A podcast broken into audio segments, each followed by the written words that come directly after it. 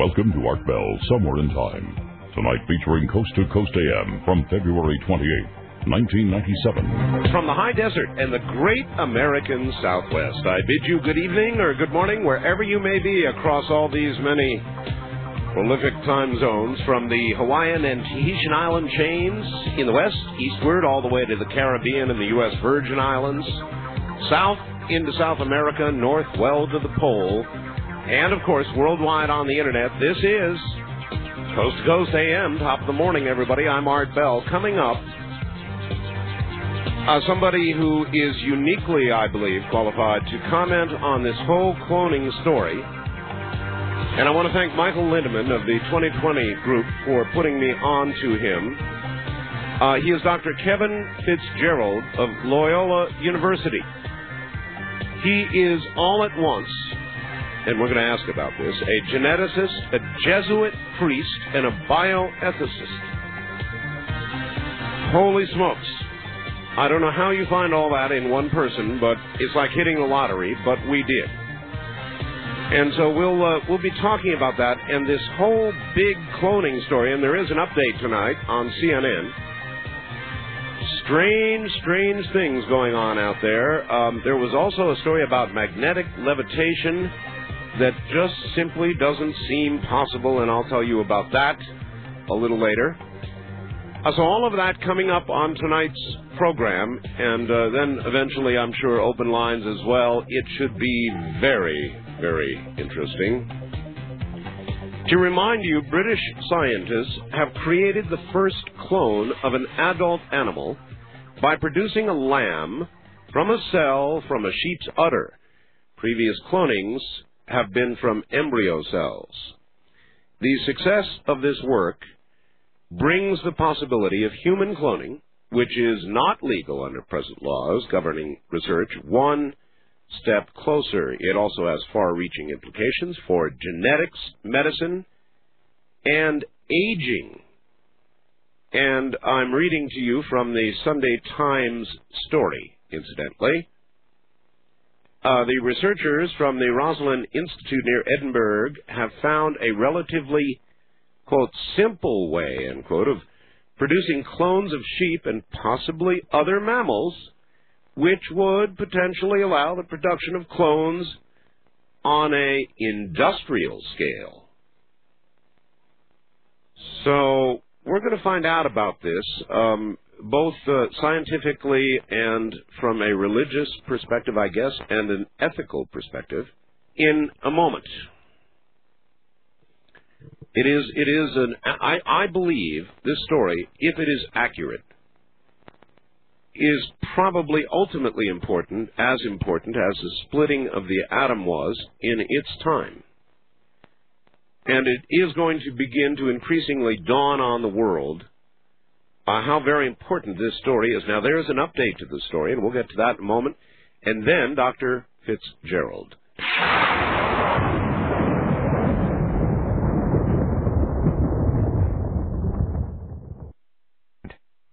Streamlink, the audio subscription service of Coast to Coast A M, has a new name, Coast Insider. You'll still get all the same great features for the same low price. The package includes podcasting, which automatically downloads shows for you, and the iPhone app. You'll also get our amazing download library of three full years of shows. That's over a thousand shows for you to collect and enjoy. If you're a fan of Coast, you won't want to be without Coast Insider. Visit coast to coast a m dot com to sign up. Now we take you back to the night of February twenty-eighth, nineteen ninety-seven, on Art Bell, Somewhere in Time.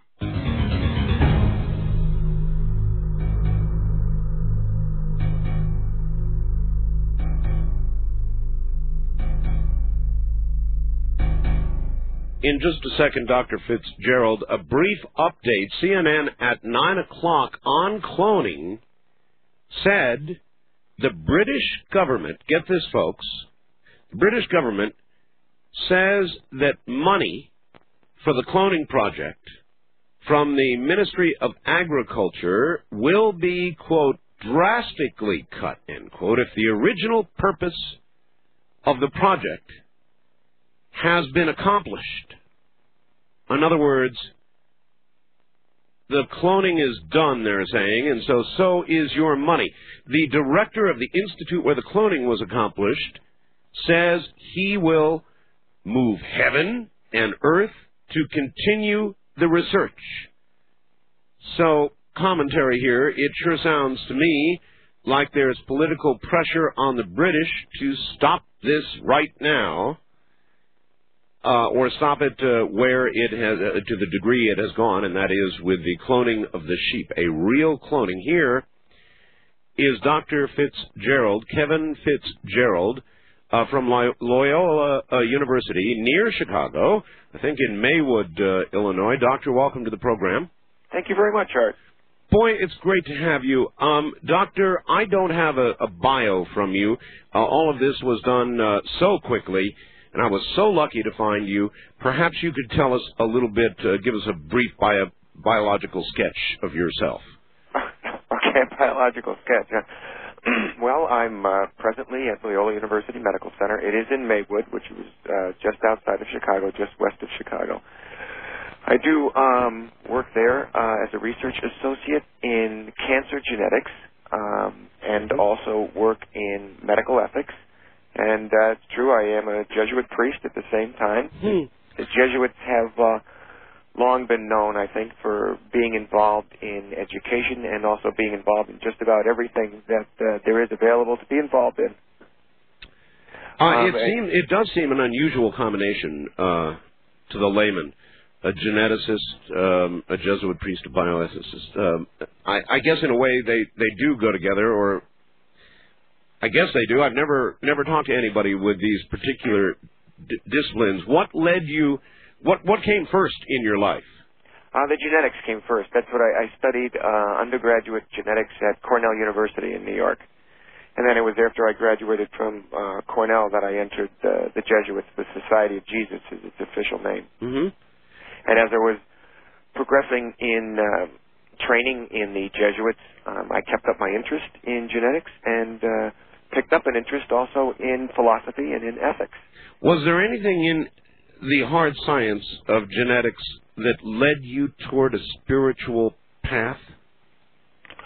Well, I, I guess for myself, it, you might say the, the two were always combined. Um, I always uh, was fascinated by uh, nature, you know, by creation, if we want to put it in yes. theological terms. Yes. And um, because I, you know, I, I believe that they're in nature. I mean, the the, the awe and the wonder that, uh, for me at any rate, I get uh, when I investigate that um, is, in in one sense, part of, I suppose, the awe and the wonder that I have experienced in many ways throughout my life.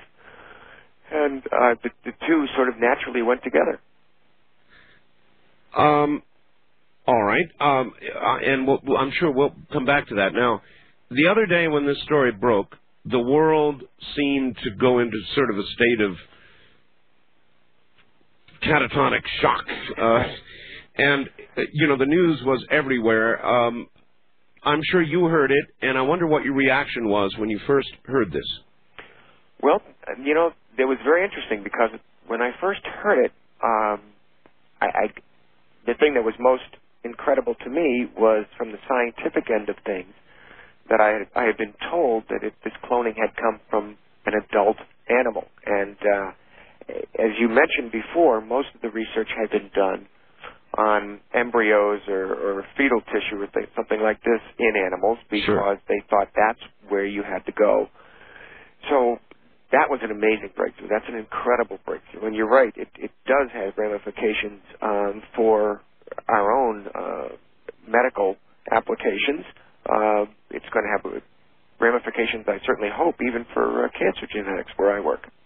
So I was I was uh, quite surprised, I mean, I would say pleasantly surprised that, that someone had been able to overcome the, the technical obstacles to this. Now, if you look closely at the research, and it's been published, I believe, in the journal Nature, um, you will find that it's not been terribly successful as of yet. I mean, they, they, they've done it uh, once um, out of two hundred seventy-seven, I believe it was, original tries. Now, what they did is they attempted to form this uh, fusion of cells between an adult cell and an egg cell without a nucleus.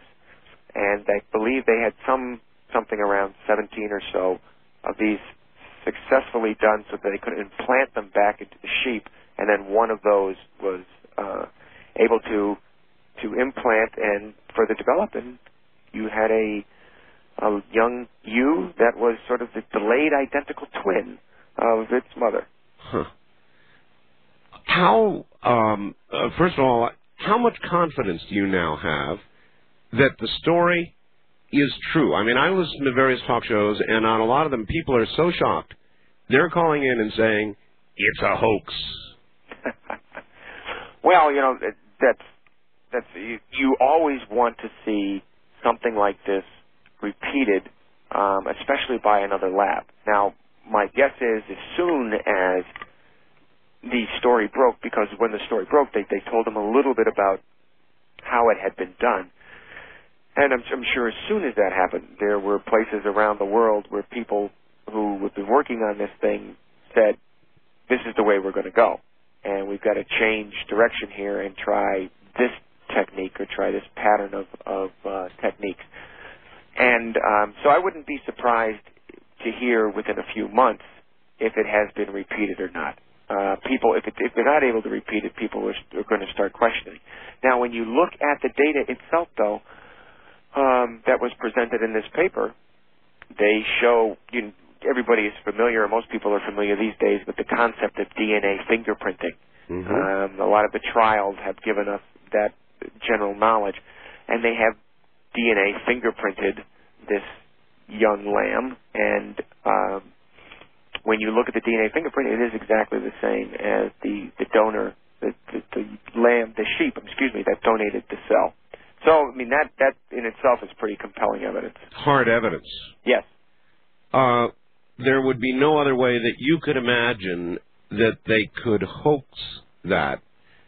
Another oh, well, they, they could they could intentionally hoax it, I suppose, you know, just by falsifying the data. But um, in, in talking, I, I, I was on one of the programs with a Doctor Uh, Bullfield, who is the director of the institute there, and, and just from the short time I was talking to him, I didn't get any impression that, that there was any desire sure. on their part for this sort of thing. I, I think maybe, I know they've been working at it, um, but I think in some ways perhaps they got surprised too when it happened, which was months ago, because uh, they immediately wanted to move to patent it. Okay, so you're, oh, oh really? Uh, oh, yeah. So then your confidence that this is a real story is pretty high. Yes, it is. Um, how... How much of an application is there, do you think, that um, having shown that it will work for sheep, it will work? It might work for a human somewhere down the line. Well, one of the things that um, Doctor Bullfield said is that they're not. They have tried this not only on sheep but also on pigs and on cattle, and they have not yet been successful in those other species. So there are certainly obstacles to applying this technology to other species, and, and, you know, people are going to have to do a good bit of work in order to get this to this particular technique to be successful in other species. I've heard it said that it may be either easier or the, uh, very much harder to clone a human, and ostensibly, of course, nobody has tried that yet. I'm not sure I believe that. Uh, by the way, do you, I, I know that officially, and I, I know what the laws are, but do you think it possible that in private labs, quietly, in some part of the world, that it's already been tried or even done with regard to humans? Um, I would not be surprised if um, in private labs somewhere in the world uh, it hasn't been tried. I mean, they, they, I would not be surprised, you know, that someone has tried this before. Mm. Um, because, well, you know, there's there's always reasons. Um, there, there, there could be a desire for fame or infamy, as the case may be. There could be a desire to clone oneself, or, you know, whatever. Um, similar things have probably been tried in the past with, with other sorts of um, technologies and stuff, so that somebody has tried, and, you know, if someone were able to come up with some evidence for that, I, I wouldn't be that surprised. And I'd be very, very, very surprised if someone said someone's already been successful at this. I, I would be stunned, because that would have required a great deal of research, and that involves humans, and uh, I'm not sure anybody could keep that that quiet. Um, assuming that somebody wanted to clone me, um, and the technique worked, what was what would they need from me to do that cloning? In other words, uh, what, what exactly would have to be extracted from me, or peeled from me, or whatever? Right. Well, that's, that's actually um, a very good question, because one of the, the questions that's going to have to be answered now is, are all your cells, I mean all your living cells, Um, possible targets for cloning? Because what they did is they took a mammary cell, cell uh, from a sheep mammary gland, out of a pregnant sheep to use, it was an adult sheep, a pregnant adult sheep, to use mm-hmm. in the cloning. Now, the thing is, since the sheep was pregnant, that area obviously was under some rapid changing, it was under some growth uh, pressure as, as the sheep is getting ready to nurse. Mm-hmm. And so the question is, were those particular characteristics important in this cloning? Or could they have used, you know, a, a cell, say, from the kidney or from the lung or the, the skin or something? Right. So the fact that this was successful in a mammary cell from a pregnant sheep, that might have something to do with the technique itself. So actually, if that is the case, it may be true that you could not supply the necessary cells, since you cannot become pregnant and, and go into a, you know, a period of developing your mammary gland for lactation, you know, for breastfeeding. Mm-hmm. Um, you know, there may be other obstacles to work out when trying it in a cell from a, a male sheep even. Well, I'm not immediately sorry. I can't provide all that. um, however, um, let us, for the sake of discussion, uh, let, let me first establish this.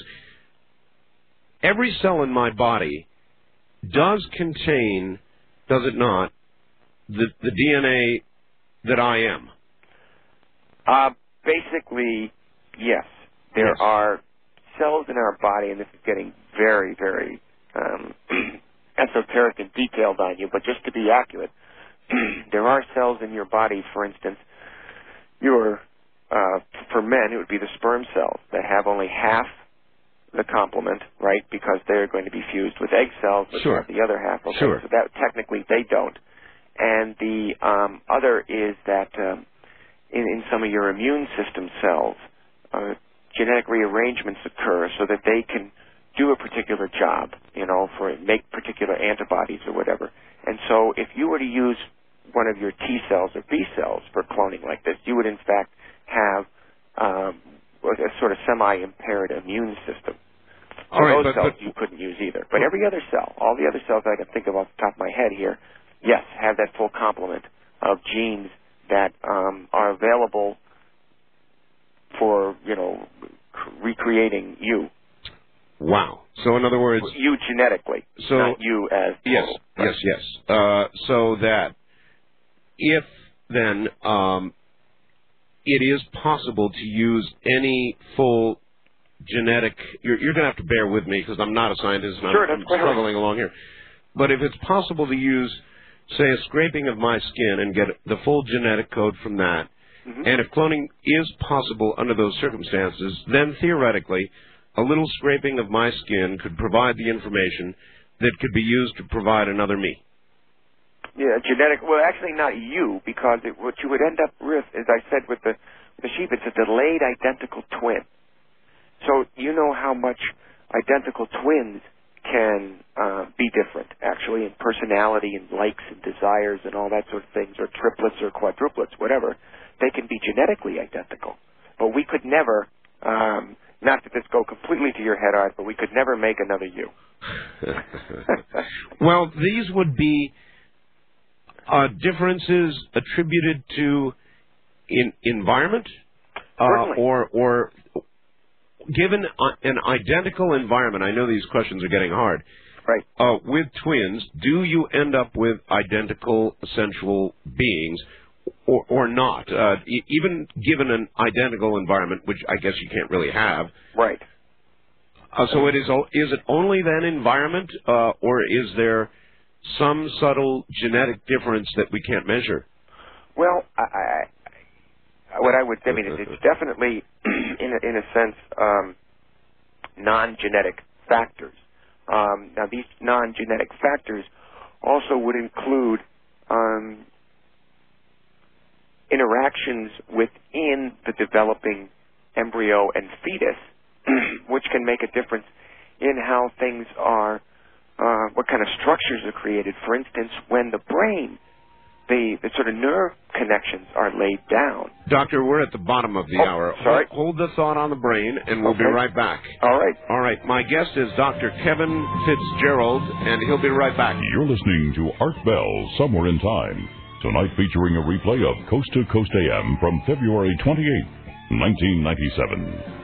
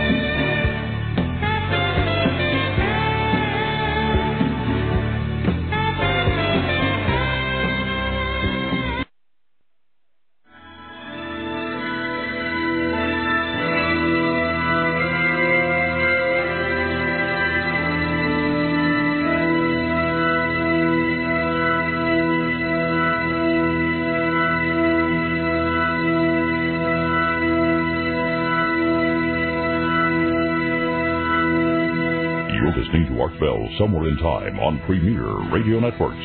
Tonight, an encore presentation of Coast to Coast A M from February twenty-eighth, nineteen ninety-seven. My guest is Doctor Kevin Fitzgerald from Loyola University, who is a geneticist, Jesuit priest, and bioethicist.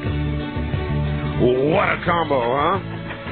Uh, Ken in Colorado writes, Art, you said biological sketch at the beginning of the program. It should have been biographical sketch. Why didn't he correct you? Well, Ken, because he understands my sense of humor, apparently, which you don't. I mean, consider the subject. Anyway, we'll get back to um, the good doctor in a moment. Uh, we are discussing, obviously, uh, cloning, and we are going to continue to do that, but we're going to move into other areas shortly. The, the technical scientific aspect is fascinating, and I want to get that groundwork laid, and then we'll move into some of the doctor's other areas of expertise.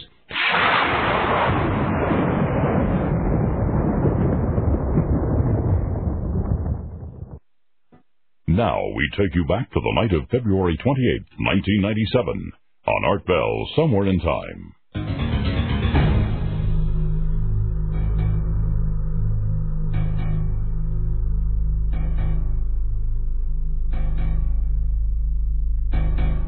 Back now um, to uh, Doctor Fitzgerald. Um, and, Doctor, it seems to me we were saying something about the brain.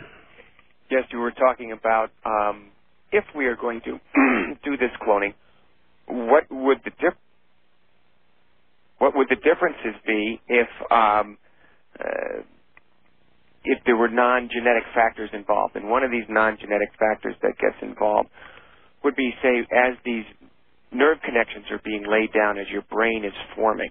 And I have to say, I'm not a neurologist, and I'm, I'm not an embryologist, but it, it's my understanding that if even if you have identical twins uh, in utero, which has got to be a, a fairly uh, similar environment, yes, um, if you were to look at how the, the brain is developing there, that you would see there were actually changes, there were differences in the way some of these nerve connections were made.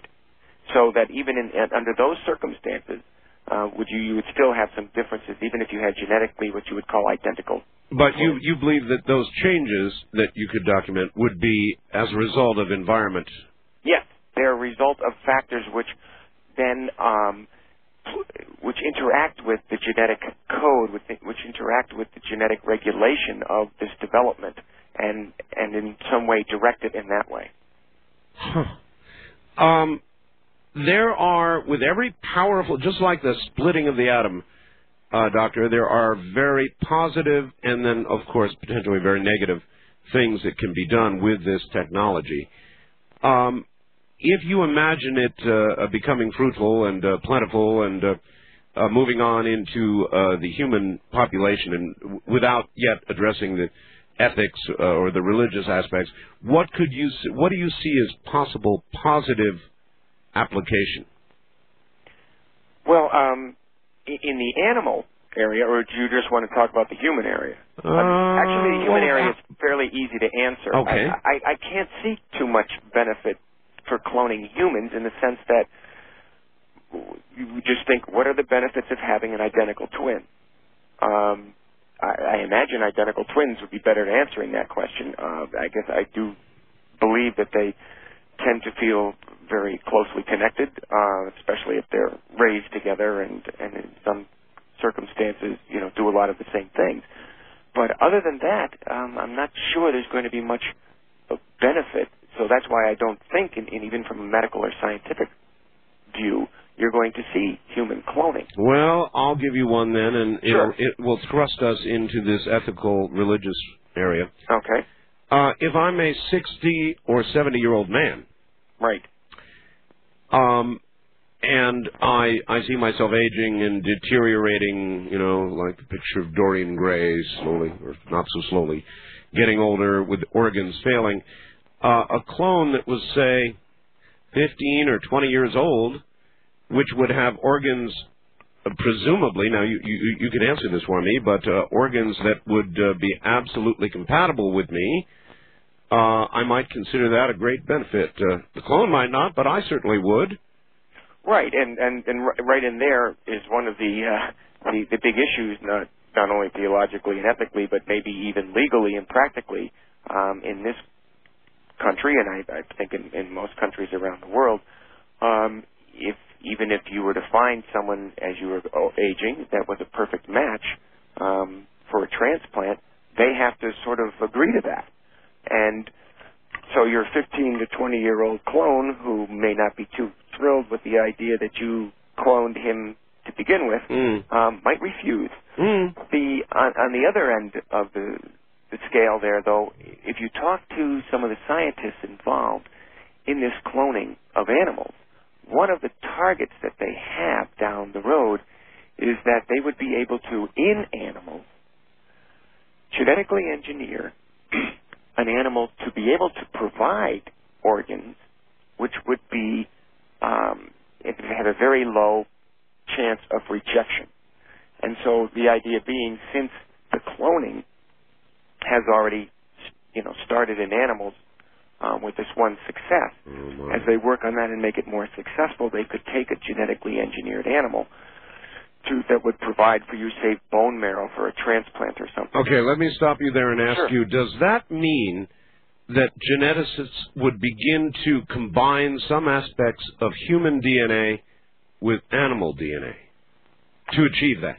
Well, let's see, some aspects in the sense that the reason for rejection, say, of an organ, as, as I think many people are aware, is, is the fact that you have on all cells and all tissues, you have certain proteins that are expressed, that it's a way that cells recognize each other. I mean, it's a way, in one way, in a sense, our immune system works. We can recognize to a great extent what is self and what is other.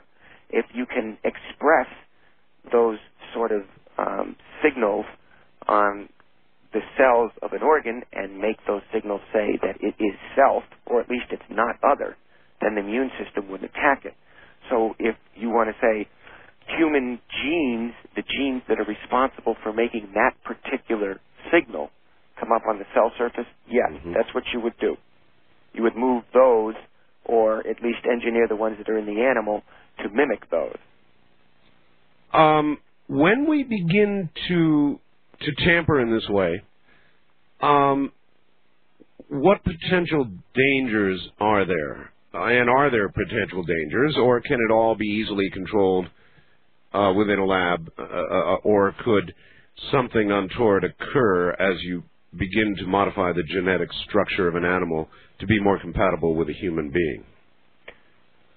Wow. Um, it certainly it isn't easy, that's for sure. Um, if it was easy, I think that we'd have that already, that uh, particular technology.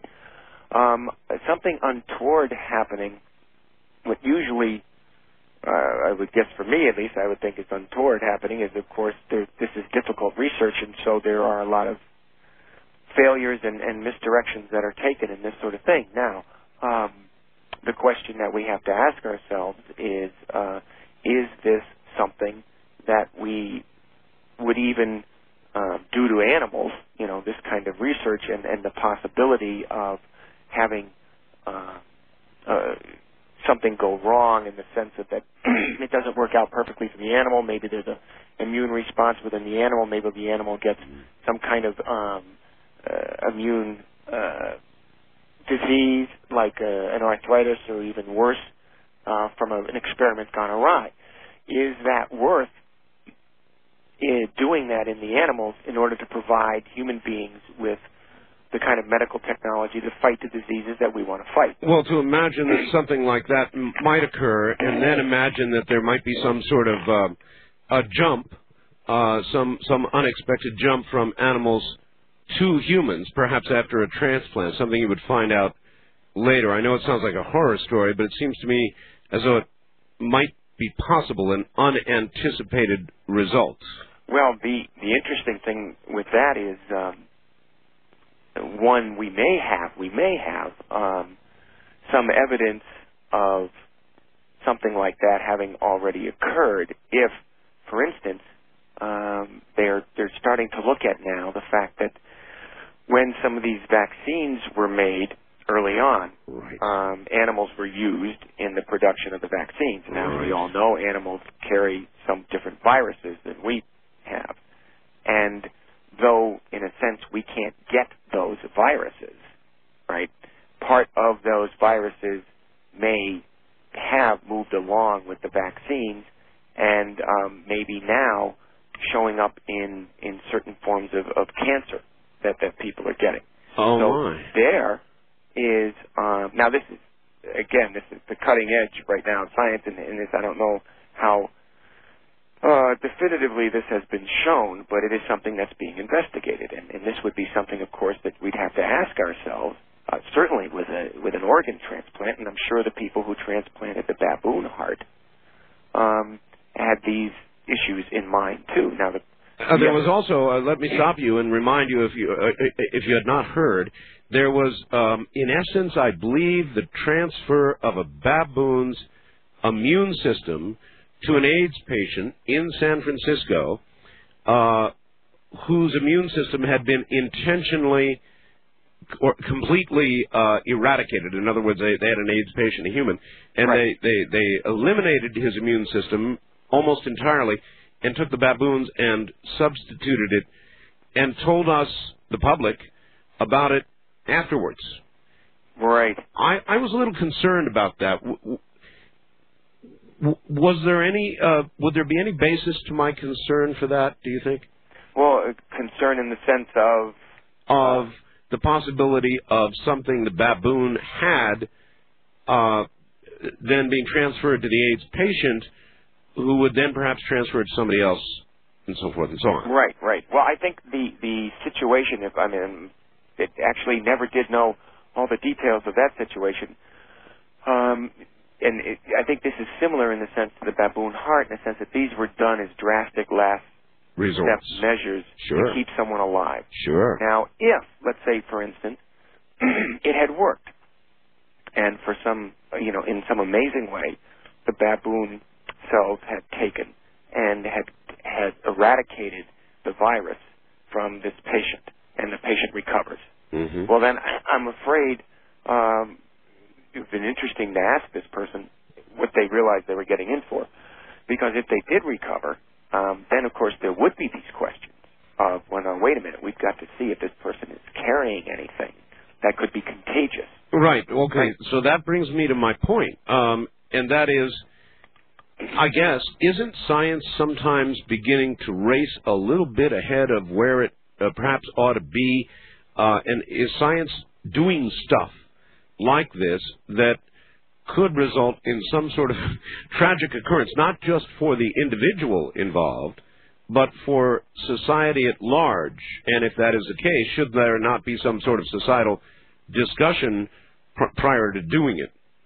Right. Well, I, I, I agree, and I think that this is this is something that we we need to do is is more of this discussion, not in the sense of saying we have to do it to to prevent some sort of you know global or, or widespread disaster that the scientists are going to uh, engender, because I mean the scientists are people too, and if some widespread disaster is going to happen, it's going to happen to the scientists, too. In fact, they'll probably be the first ones because they're the ones in the lab working, you know, with this uh, material if mm-hmm. it is dangerous. Yes. And so they'd be the first ones to get it. Of course. So if, if you take that into consideration, you have to realize that scientists are not, in a sense, some other entities, you know, out there removed from uh, from the, the the danger or the presence. Oh, of the you are absolutely right. correct. But but in the words of Alan Greenspan, as applied to the market the other day, is it not possible that some scientists have irrational exuberance?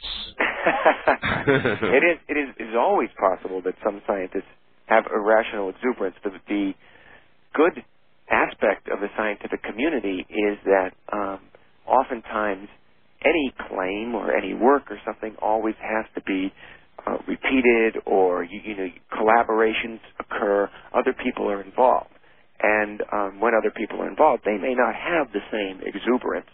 And usually, what they would do is go in and say, "Look, this is, you know, a little dangerous." And and actually, to be honest, um, I have been there many times when people have said, "Well, let's try X," and someone else says, "Well, you don't really want to do that, not because you're going to create some disaster, but because it's dangerous to you. You don't, you may not realize it, but um, you know, doing this sort of thing under these conditions, this could result, and you know, it could it could harm yourself." So it, it's often done that the scientists talk to each other and discover ways in which you know they they, they may be moving into something which they're taking risks that they really wouldn't want to take if they knew. And so I, I think a lot of that is, is dealt with just even in the day-to-day aspects. But that does not to say that we shouldn't have these conversations because, as I said, the scientists are people. They're part of the community. They're part of the whole community that has to make up these ethical decisions and these legal decisions and vote for, you know, people who go to Congress and pass um, legislation. So, yes, I believe the conversations are important. The biggest problem I see is that sometimes the conversations become difficult. Because we, like scientists, sure, you know, we we sit around and we discuss our work, and it sounds like gobbledygook, you know, to a lot of people. And so there's education that needs to be involved in this. But then again, you take a bunch of scientists and you sit them down and you explain, you know, an insurance program or an investment, you know, four oh one k or something, mm-hmm. and they can look as stunned and glassy-eyed as anyone. Uh, in fact, perhaps uh, even more of the time, percentage-wise. Yes. uh, it's deeply buried in academia is there. Um, let me circle back for a second to something that caught my ear when you said it. You said that the area that the uh, the cells were removed from, uh, in the case of the sheep for the cloning, uh, was an area of, in other words, that sheep was pregnant at the time, and it was great. Yes. There was great growth going on, you yes. said. All right. Another area of great growth, in fact, out-of-control growth, is cancer. Yes. Your discipline. Now, yes. now I'm sure a little bell went off in your head when when you heard that the most fertile area for uh, taking some of this uh, for cloning would be in that area of great growth. Does that intrigue you with regard to cancer research? Oh, tremendously. This could be a fascinating animal model for looking into that very thing, because the amazing thing is, since this was an adult animal, yes, and as we know, we as we develop from one cell and, and we get more and more cells, these cells take on specific tasks. They become kidney cells and liver cells and lung cells. Well, when you're a lung cell, you don't want to do what kidney kidney cells do and what brain cells do. So you shut off those genes. You shut off the genes that are responsible for brain function and kidney function, and you just keep on the genes that you need to function as a lung cell. So the amazing thing is that you could take any specialized cell and somehow get it to turn all those genes back on. Now, as you mentioned, cancer is an area where cells have, in some inappropriate way, gone backwards in time and recaptured that ability to divide very, very rapidly and lose in the process some of their specialized uh, function. That's why when you look at cancers, or people talk about looking at cancers, you see that they say this, this type of tissue has reverted back, excuse me, um, reverted back to, you know, a non-specific kind of mass that's not doing anything that's helping you. It's just growing. It's just right. And it's using your nutrients and all to grow. And so, yes, this could be a tremendous um, use to look into, investigate how they did this, to, to look and see how these genes get turned back on, because that's what we need to understand better. Have you broached this subject with anybody at Loyola in terms of... Uh Uh, perhaps trying to get some funding or um, take advantage of an ongoing program to begin to look in these directions? Well, I mean, the, the, the biggest problem um, in that area, of course, is the, the key magic word, funding. Yeah, of course. Um, now, getting funding, it's a, it's a very competitive thing. And if you were to write up a grant which said what we would like to do is, is look at this animal model, which has just been um, sort of created, um they would say to you, and what experience do you have in doing this? You know, what, what success can you promise us? Can you show us that you've had any? So I would say probably until this becomes a little more widespread, mm-hmm. until they do more research and get this technique down um, to where it can be picked up by labs and, and used and that sort of thing, um, the other techniques that we have at present will probably be more... Um, likely to be employed, especially when you're looking for funding and things like that. But down the road, it may be in a relatively brief time as far as research goes, which could be a few years. Um, yes, I could, I could very much see people saying, um, I'm interested in this model, I'm interested in applying it to the cancer research that I'm doing. Uh, very good. All right, Doctor, we're at the top of the hour, so you're going to have several minutes, uh, maybe ten, twelve minutes, to relax, go get a cup of coffee, cup of tea, whatever you would like. Okay. Uh, I know you're just back, uh, you were on a show in New York, is that right? Yeah, I was on, um, well, no, actually, that that I didn't uh, go to. They um, they ended up uh, choosing to go in a different direction, so I didn't have to go. Oh, so you didn't so have to. I've been here working. I actually got some time in the lab this week, which was great. I see. All right. Well, relax. We'll be back to you after the top of the hour. Okay. Uh, my guest is Doctor Kevin Fitzgerald from Loyola University. He is a geneticist, a Jesuit priest, and a bioethicist. We've uh, covered a lot of the, uh, the hard science part of it, and we're going to move on from there after the top of the hour.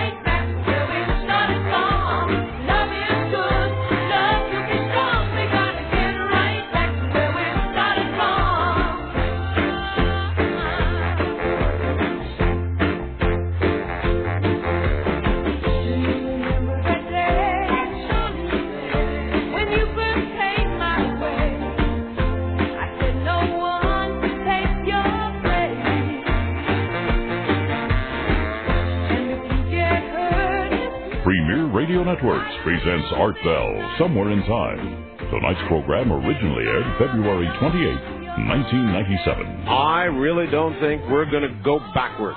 This one's out of the bottle. We'll ask about it. My guest is Doctor Kevin Fitzgerald from Loyola University. He is a geneticist, a bioethicist, and a Jesuit priest. That's some kind of combination to discuss cloning, and that's the subject. We'll get back to him in a moment. You hear a lot of stuff on my show about uh, my website. As a matter of fact, I wasn't going to do this, but uh, there is a new version of the website up tonight. You're going to want to go take a look, and it really is cool. It's uh, my kind of color scheme. At any rate, as you know, we put all kinds of interesting things on that website. Next week, we should have the alleged chupacabra photographs uh, up there from uh, San Antonio, Texas, this weird creature. Very befuddling.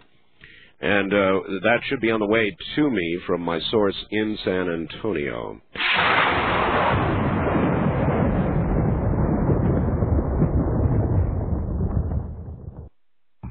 Now we take you back to the night of February twenty-eighth, nineteen ninety-seven, on Art Bell, Somewhere in Time.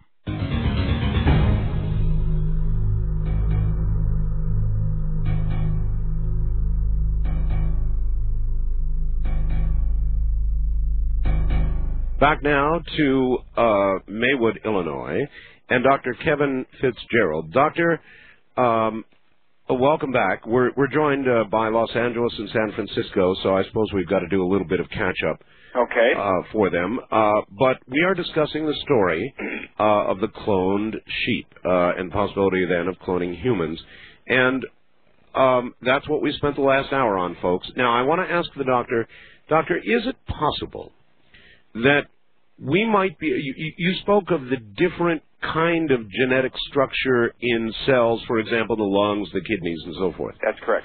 Um, as we unravel the, the human genome, is it possible that one day we might be able to, in effect, grow a lung?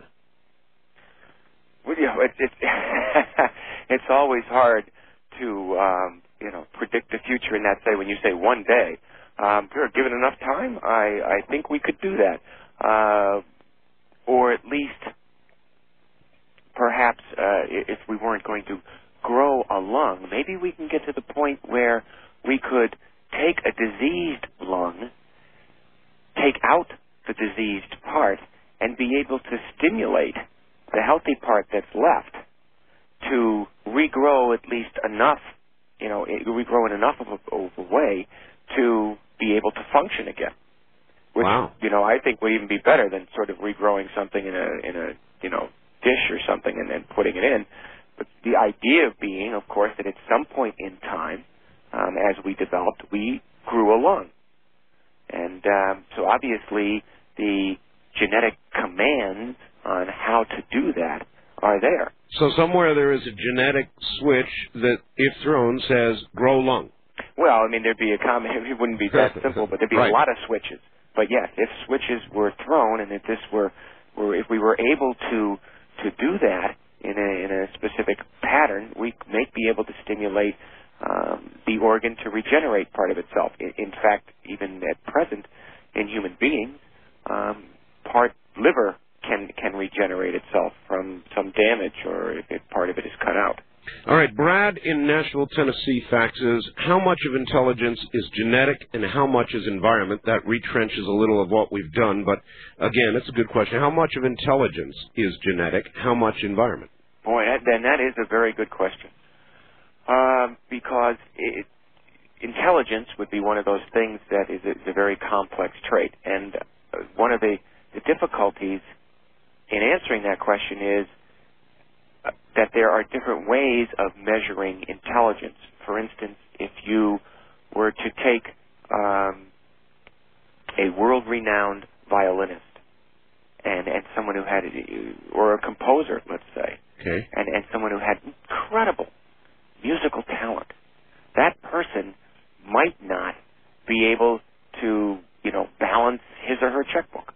and, and so would you say, you know, which part is the intelligence? Um, so it's very, very difficult to say exactly what, how do you measure intelligence. I mean, is it, is it common sense?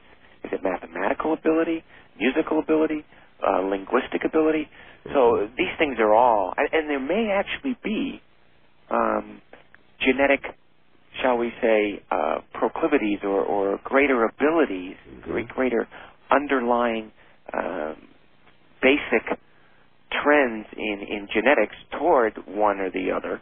Not to say that that's how it's always going to work out, but you, you can see, for instance... Um, well, let, let, let's try this question. If, if we were able to clone Einstein, uh, would we have another Einstein, uh, potentially, or would we have just an average guy? Well, I mean, uh, one of the interesting things about Einstein is he, uh, the biographies of his life, he was a pretty lousy student. Um, he didn't do so well in school. He got terrible grades. Um, so there were obviously a lot of people when he was growing up who didn't think he was very intelligent. Mm-hmm. Uh, now perhaps they weren't, you know, measuring it the right way. What would we get? It'd be hard to say. I mean, I, he certainly would have some, uh, again, uh, underlying genetic uh, ability. The question is, would that be able to be tapped and developed and all?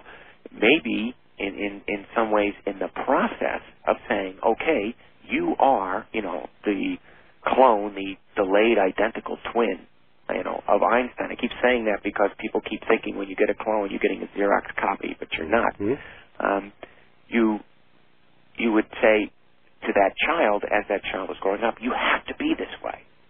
So maybe under those circumstances, mm-hmm. you wouldn't get an Einstein. You get somebody who'd be more interested in playing soccer or basketball, you know, than doing uh, physics. Um, all right. Uh, again, your genetic expertise uh, is being applied to uh, to cancer research. Yes. Uh, so a quick uh, question in that area again, and that is, uh, the American public is told that uh, lots of money, of course, is, is poured into cancer research. Yes.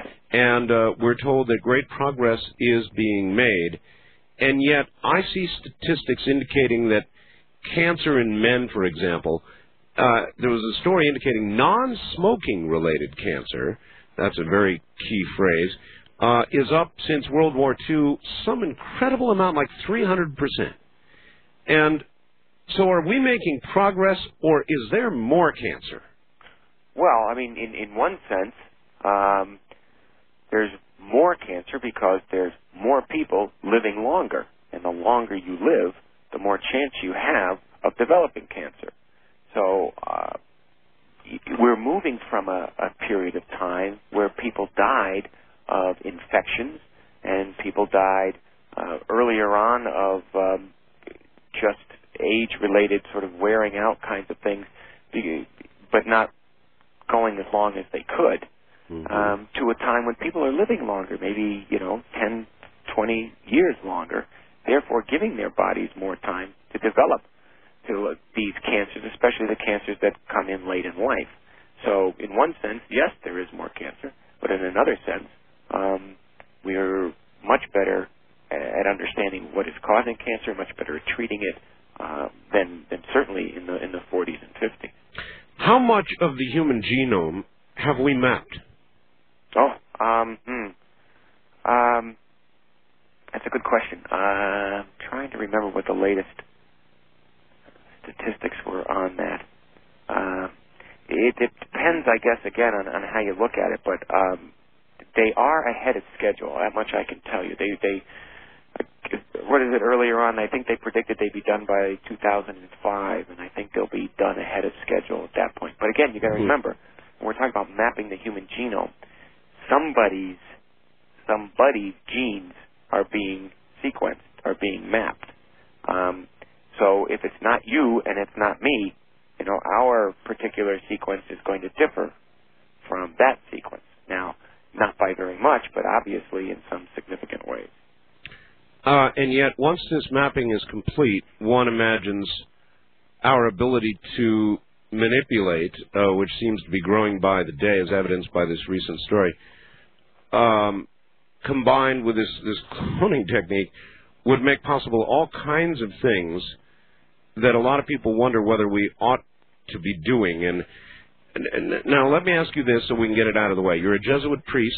Yes. Uh, are there religious concerns with regard to cloning? In other words, if it were possible to take a cell from Art Bell, clone him, would the uh, junior Art Bell have a soul. Well, I mean, uh, if you have identical twins, don't you believe that the two of those have their own unique, you know, souls or human spirits? Indeed, but it was an entirely natural process, uh, and I'm, I'm coming at it from a religious point sure. of view now. Sure. One, you might suggest, uh, is God's hand at work. Uh, the other uh, seems to be man's hand at work. Right, and I think that was some of the um, uh, discussion around the birth of Louise Brown, the quote-unquote first test tube baby, um, since this was a, again, quote-unquote unnatural uh, method of reproduction. Was she going to have, uh, in, in the popular parlance, a soul?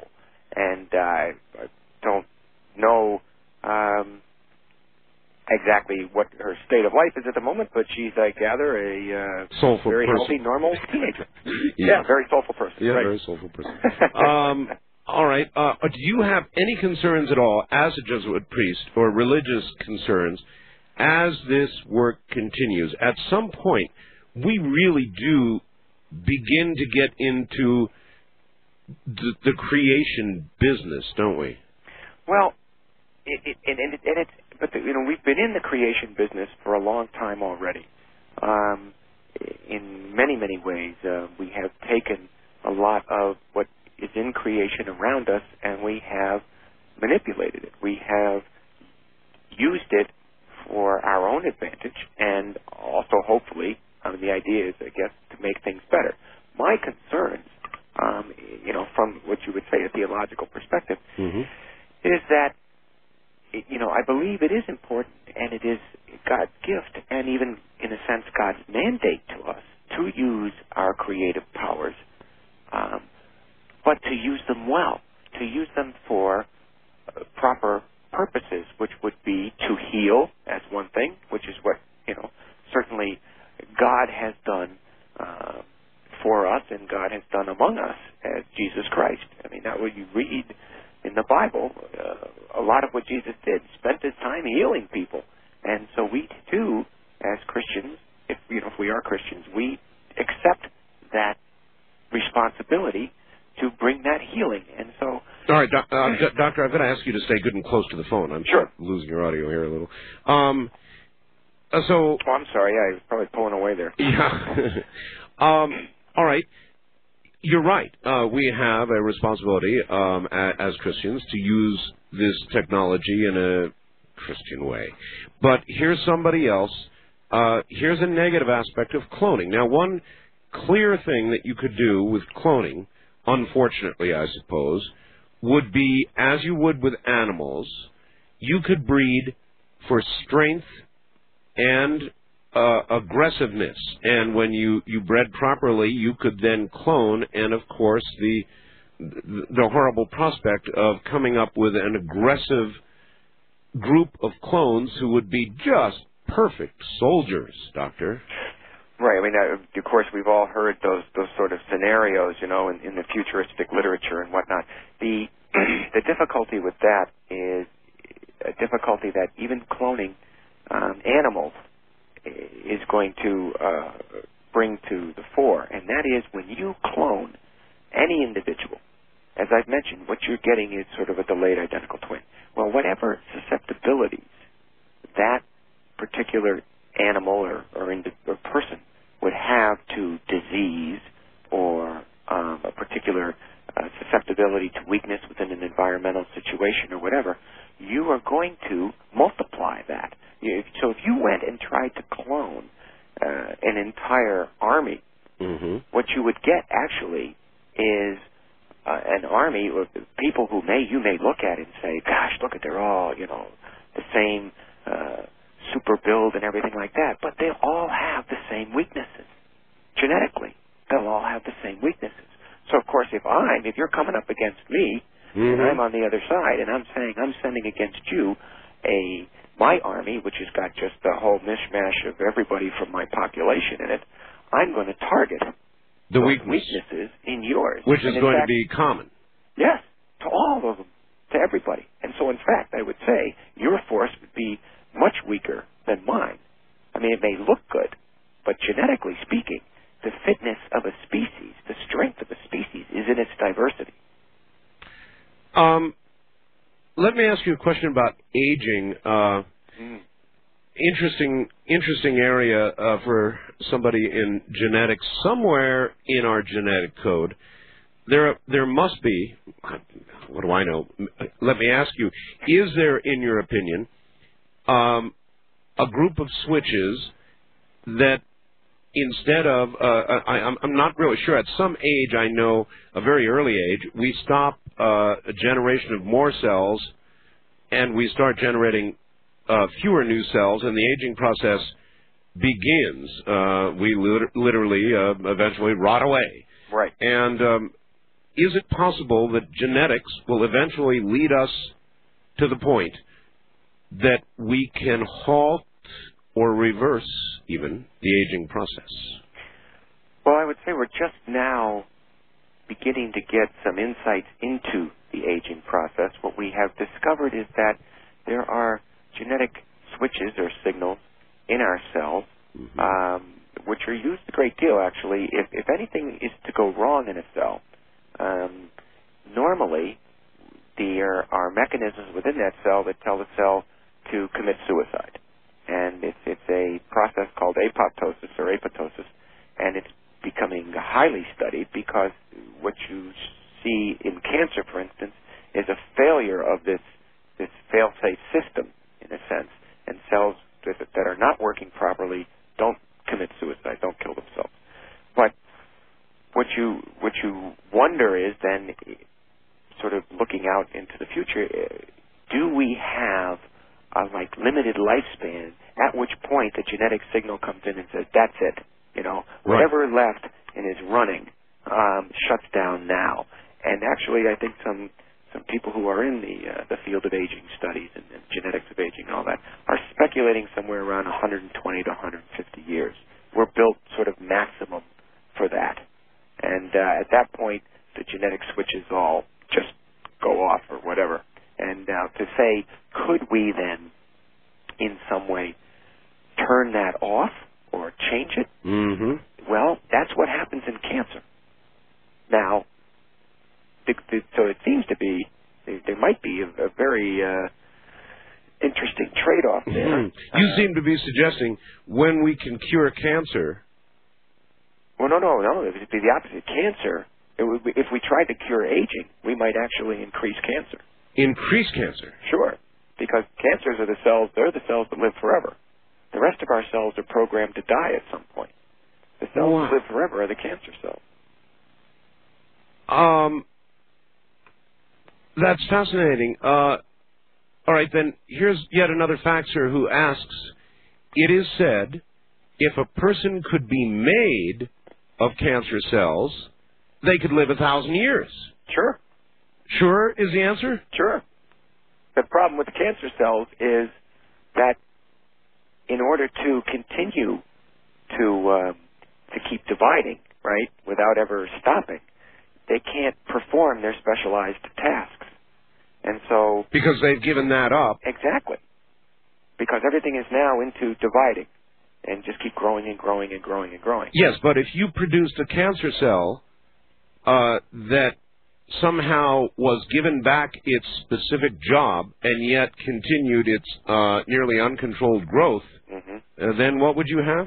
Well, that would be interesting. I'm not sure. Let me, I'm trying to, this is a good question. Well, you're really pushing that. I'm trying to think of all the switches here and how this is, because usually it's, it's a trade-off. You know, when these cells become specialized, they stop dividing. And um, if you push them again to start dividing, if you trigger them somehow to start dividing, they again lose this other ability. Could you have all the switches on at once? That may be sort of what you're asking. It is. Could you could you turn everything on at once? Um, I think what we'd have to do at that point is is go to more the chemists and the biochemists and say, is the structure of the cell, is the cell's machinery capable of that kind of sort of power overload? You know, it would be like wiring everything, uh, you know, in your house together into to one I've, switch. I've, I've got you, and who knows what would happen. All right, Doctor, hold on. We'll be right back to you. Uh, another break. Doctor Kevin Fitzgerald. from Loyola University is my guest. We'll be right back. If you have questions, get on the phone now. You're listening to Art Bell, Somewhere in Time, tonight featuring a replay of Coast to Coast A M from February twenty-eighth, nineteen ninety-seven.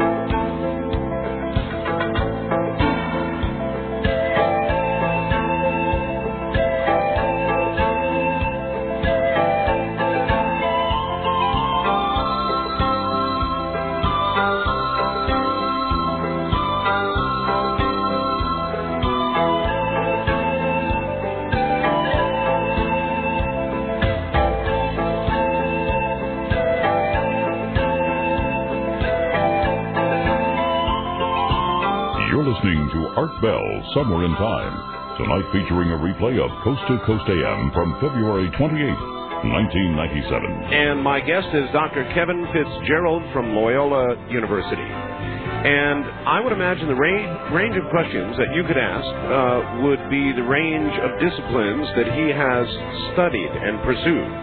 He is a geneticist uh, specializing in cancer research, Uh, genetic applications for cancer research, uh, a Jesuit priest, and a bioethicist.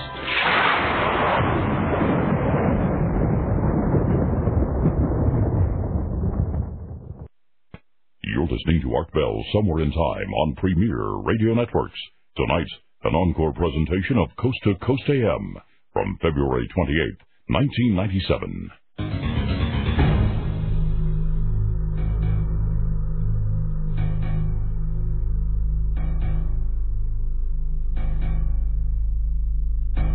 All right, back now to Doctor Kevin Fitzgerald in Maywood, Illinois, near Chicago. Doctor, um, people who are uh, fat, obese, uh, there is an obvious environmental um, a consideration, that is they eat too much.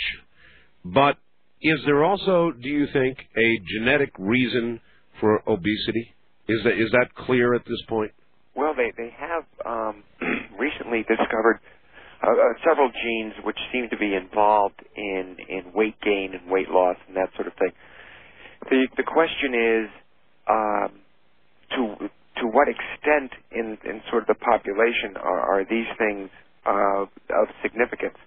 So you could actually have a genetic condition, I believe, where even if you try very hard to to watch what you eat and all, that you would still have quite a tendency for gaining weight.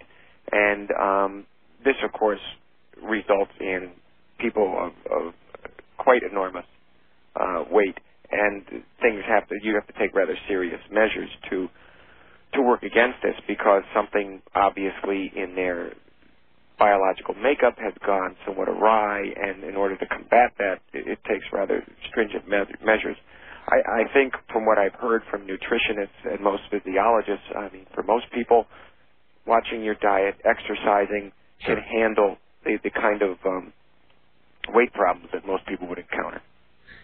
Um, as we continue to map the human genome, and you said we're ahead of schedule, um, there are going to be all kinds of problems involved, for example, insurance companies. Uh, if I was an insurance company and I was able to get the genetic information on Art Bell, oh boy, I'd I'd be very pleased to have that, and I sure as heck would use it uh, before I'd issue a million dollar policy on somebody who is going to have some genetic problem uh, at age fifty-two years of age and drop dead of a heart attack. Absolutely, um, this is a huge issue right now. Uh, it's an issue where several states have actually passed laws um, in order to prevent insurance companies from getting information from genetic tests and screens that people have undergone for various healthcare reasons. The point being that in, in some instances, uh, companies have just taken the fact that you went in for a genetic test, not even the result. Oh, my. Just the fact that you went in as an indication that, you know, something is wrong and that they should either drop you or hike your premiums. So, right, this is, I mean, and on the one hand, you say, well, that's business. That's how they make their profits and everything. But on the other hand, if this technology is going to be applied, you're right, uh, it, we, we have to work to keep the abuses down, certainly to a minimum. And, and the insurance industry was built on the idea that you took a group of people, uh, an entire population, you know, in an area, and said, what is the projected risk for everybody in this group on average? Mm-hmm. And that's how you work it out. Well, now, mm-hmm. if you know specifically for each person what their projected risk is, it seems to me to sort of undermine the whole basis for insurance.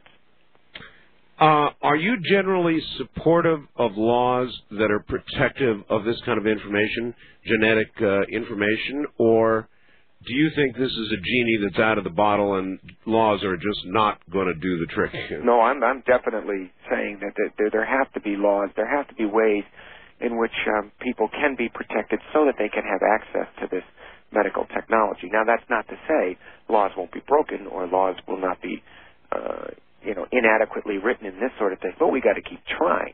I mean, this, this information, at least at present, Um, it's, it's very powerful in the way people are seen in our society, since the whole concept of a genetic identity, in a sense, you know, you have a tendency toward this, or this runs in your family, that kind of thing, it carries with it a good deal of uh, social stigma, and um, so people can be, in some ways, injured more just by the idea that, that there's a genetic condition in their family than they are by the condition itself. Mm-hmm. All right, uh, let's try a few phone calls. Um, first-time caller line, you're on the air with Doctor Fitzgerald. Hi. Good evening, Art. Good evening. Where are you? I'm in Eugene, Oregon. All right. I'm listening on K P N W. Right. Right. Speak up good and loud and go ahead and ask your question. All right, I have two questions for the doctor, if that's all right. One for the bioethicist and one for the priest. Oh, okay. okay. Um... In the, the bioethics field, I guess I should explain my situation a little bit. I'm facing losing my job because I refuse to give a genetic specimen. Ooh. And I'm concerned about data banking, and I was wondering what your position was on that, about the creation of human D N A data banks. Right. Um The, the, again, this, this sort of thing is, is supposed to be done under very strict confidentiality and privacy uh, laws and, and regulations. I'm not sure what the laws are in Oregon. Um, I'm not sure what you can do. I'm not sure a company can force you to take a particular test. So well, this, actually, I, I don't work for a company. I'm uh, a sailor in the United States Navy. Oh, in the Navy. And ah. the, uh, the military, as a matter of fact, is forcing uh, people to give these samples. Right. Now, that that's an entirely different issue because, you know, you're, you're talking about federal and um, and the military. And uh, you, you are presently in the Navy? That's correct. I uh, actually applied for a waiver from the D N A identification program on religious grounds. Uh-huh. And I'm awaiting an answer from the Secretary of Defense. Uh, wow. Wow. Wow. That's something. Um, that's a hard question to answer. Uh, I guess you'll get your answer, and, and, and we would both appreciate it if you'd let us know what it is. I'd be happy to do that. All right. What is the second part of your question? The second part of my question is uh, for the, the doctor. I want to call him father. Cause that's, that's, like, I get both. Okay. Well, uh, Father, I was wondering what, how you felt about this science given an afterlife and an eternal soul. Is it really worth the risk of affecting people's lives and their, their health insurance, their employment, to prolong life for the short term when you look at it from an eternal aspect? Well, right. that, that is a good question. That is a good question. For you. For right. you, it's a good question. Um, it, it's a good question, uh, and I think the answer primarily to that is that if, if you see um, part of a person's relationship with God being somehow mirrored or um, even maybe in some ways developed in their relationships with other people, um, because, I mean, again, these are all our, our love relationships. We learn to love others. We, we learn to love God. The idea behind the medicine and, and the genetic part of medicine is to try and make it as possible as we can for people to have those interrelationships, to lead fulfilling lives, that they can experience uh, the love of others and the love of God and not have some particular physical malady or something get in the way of that and prevent them from really experiencing that as fully as possible. So in the sense of looking at this in the perspective of an afterlife, right, you don't want to say that this is an absolute necessity.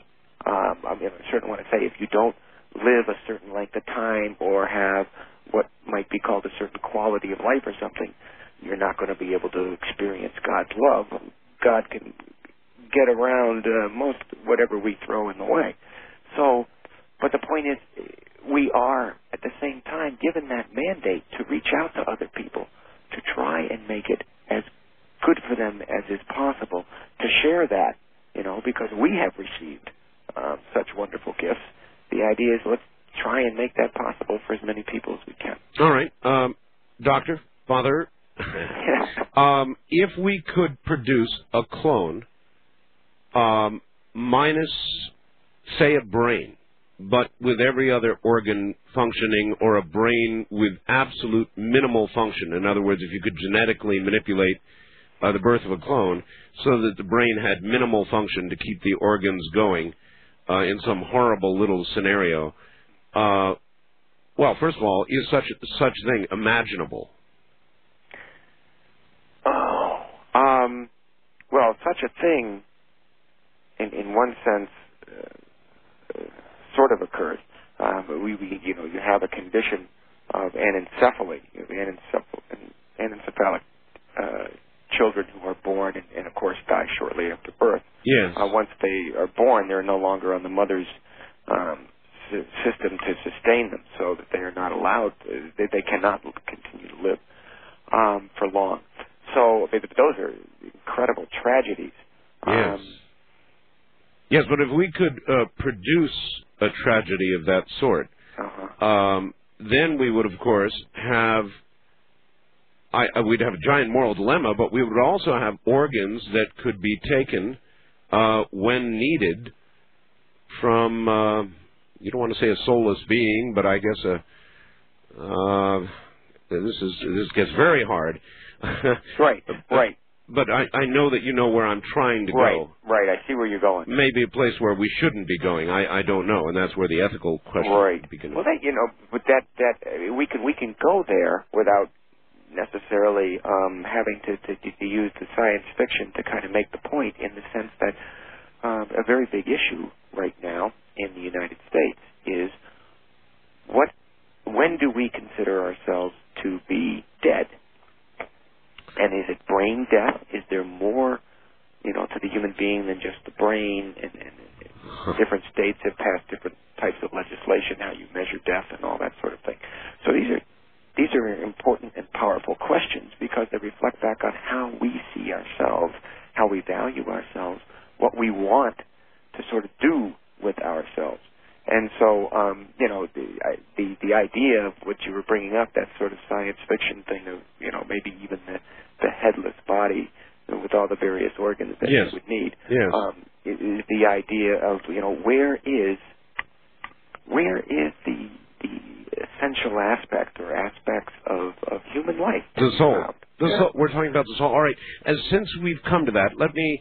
bring this up, and I know we're out here on the edge. Just live with me on the edge for a second. Okay. In nineteen oh seven, there was an article, a medical study, uh, conducted by a physician named Duncan McDougall, M D of Haverhill, Massachusetts, uh, published uh, in the Journal of uh, Physical Research, in which uh, this doctor, uh, to uh, cut it short, measured uh, quite a number of people at the instant of death. He right. measured their uh, actual weight and was able to detect, um, I believe, three-quarters of an ounce of change at the exact instant of death, and attributed that to what he called the soul substance. Any comments?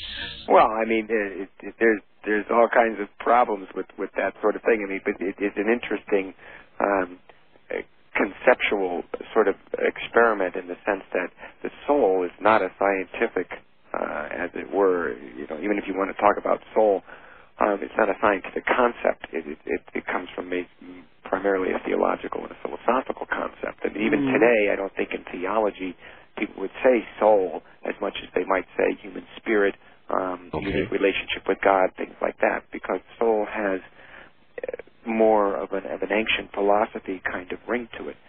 But, um, again, the idea that science, which measures, which measures, I mean, that's the whole key right there. Exactly, it measures, right. It measures, it measures, it's quantities, it's quantification, and that's what you're trying to do. It's like trying to measure love. You know, um, it would, you could easily, just as easily say, what went out of the person at that time. You know, that there was all the love that that person had had built up in their life. And at the moment of death, you know, they had to let go of that. So, I mean, you could just easily say he measured the love that was in that person. Well, of course, we say, no, you can't do that. But in a similar sort of sense, um, the soul is, is not the kind of scientific concept that, that you can quantify like that. So no, maybe we should start m measuring people when they break up with their girlfriend.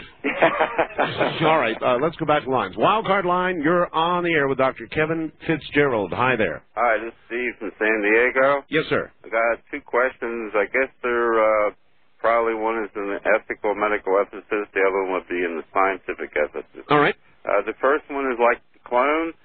Um, like if you grow, have a clone, that's a thirty-year difference between the uh, the parent and the clone, mm-hmm. and you were to do some um, exchange of uh, blood, like uh, transfusion, you know, from one host to the other. Yes. Would that affect the de-aging or age reversal process? oh, oh, I see. It's saying there might be something in the blood that would help. Um, I'm talking about like uh, vasopressin or growth hormone or... Yeah, I, I think we've got it. In other words, some agent in the blood. Yeah, uh, right, right. That, that's being blood, secreted. Blood is, does the blood control aging? Right, no, no. Um, but there, there, there are factors in the blood, as you yeah. just mentioned. Um, yeah. But you see, again, those factors have to be uh, provided to, to go into the bloodstream Uh, constantly. Those factors are, are constantly broken down and cleaned out of the body. And then right, but in. you could, if you had the clone there and that was a slave or a subordinate and the host, then you, you know, it gets pretty heavy there, doesn't Sounds, it? It gets pretty horrible as well. Yeah, it well, I, I don't know. It's better than not having a brain, you know. Yeah. But on the other side, what about progeria? What's the, what's this progeria thing? Could so you spell you that for me? Yeah, premature, premature aging. Right. Oh, oh, oh, premature aging. Oh, that's a good question. Yes. What is that, doctor? Well, I mean, I, um, let me see. I'm trying to remember how many of these uh, diseases there are. There's one I know that's called Werner's syndrome, and it's a disease of premature and accelerated aging. And uh, what what they have found is there's actually a, an area of the, of the chromosome, a, a gene, um, but maybe more than just the gene region, in which um, you have a defect in a, an enzyme that is um, used to get access to the D N A, so the D N A can copy itself. And so what you're have, what you're doing actually is it, it, the the body cannot make cannot multiply the cells as it should, right. and um, you get in a sense the premature aging that way because the, you get worn out much faster.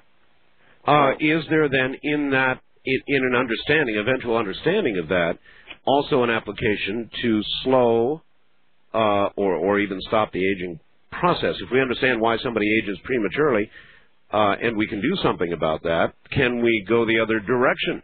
again, this is, this is the thing. If you treated this disease, it's genetically. The idea would be to return someone to normalcy.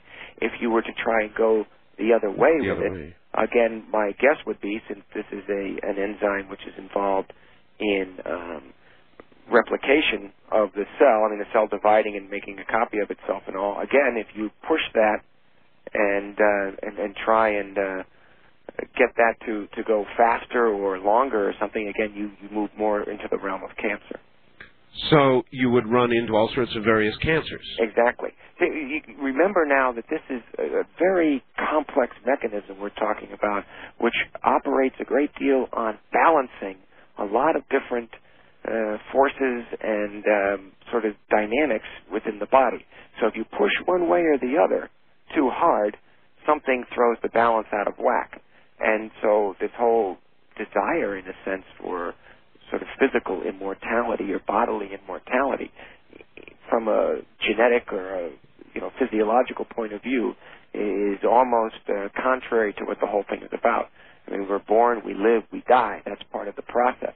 If you don't die, you know, you don't get the uh, mutations and the evolution of the species and all that sort of thing. So it, it goes against all of the of the, the movement that we have gotten to up at this point. All right, then, if, if we achieved the technical capability, for the sake of the discussion, to stop the aging and or even dying process short of, you know, uh, massive accidents, uh, would we have gone at that point, in your opinion, as a Jesuit priest, too far?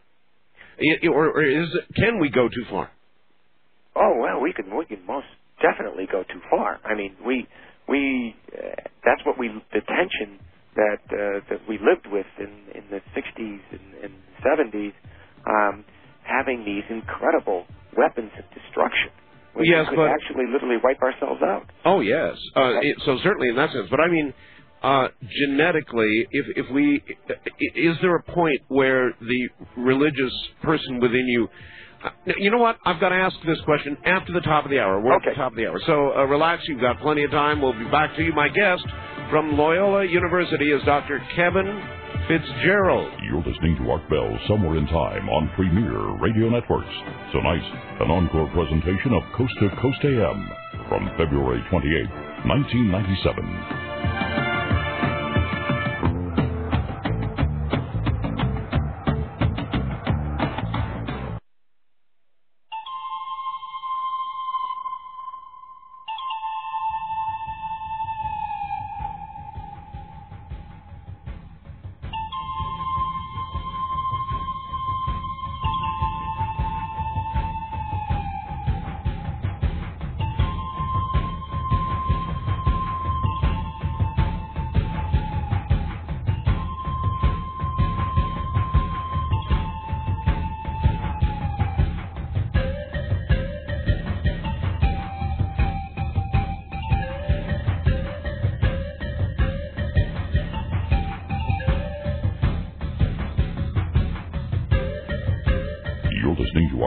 Somewhere in Time on Premier Radio Networks.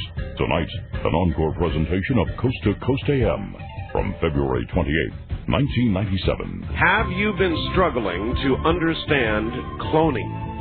Ever since the story broke, a lot of people have been in shock, absolute shock. That's what we're talking about. My guest is Doctor Kevin Fitzgerald from Loyola University. He's in Maywood, Illinois, near Chicago. He is a geneticist with a specialty in cancer, a Jesuit priest, and a bioethicist. And we'll get back to him in a moment with your questions.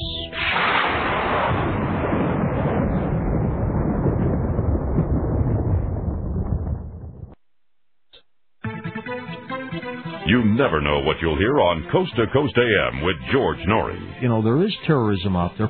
So in an effort to try to fight it or combat it, we give up these rights. I'm convinced that there are groups out there, sinister, powerful groups, that would create this terror to continue to control us. I think you're absolutely correct. But, of course, anybody that's followed the process of government throughout history, once a government has been given a certain amount of power, it always seeks more. And to suggest that our government is different because it's America, I guess that just shows how historically ignorant the American people have become. Because in a real sense, these things are our fault. Americans are, in fact, now trading liberty for security. Every day this is going to happen now in our future, that we're going to allow this. It's just a matter of time. Now we take you back to the night of February twenty-eighth, nineteen ninety-seven, on Art Bell, Somewhere in Time.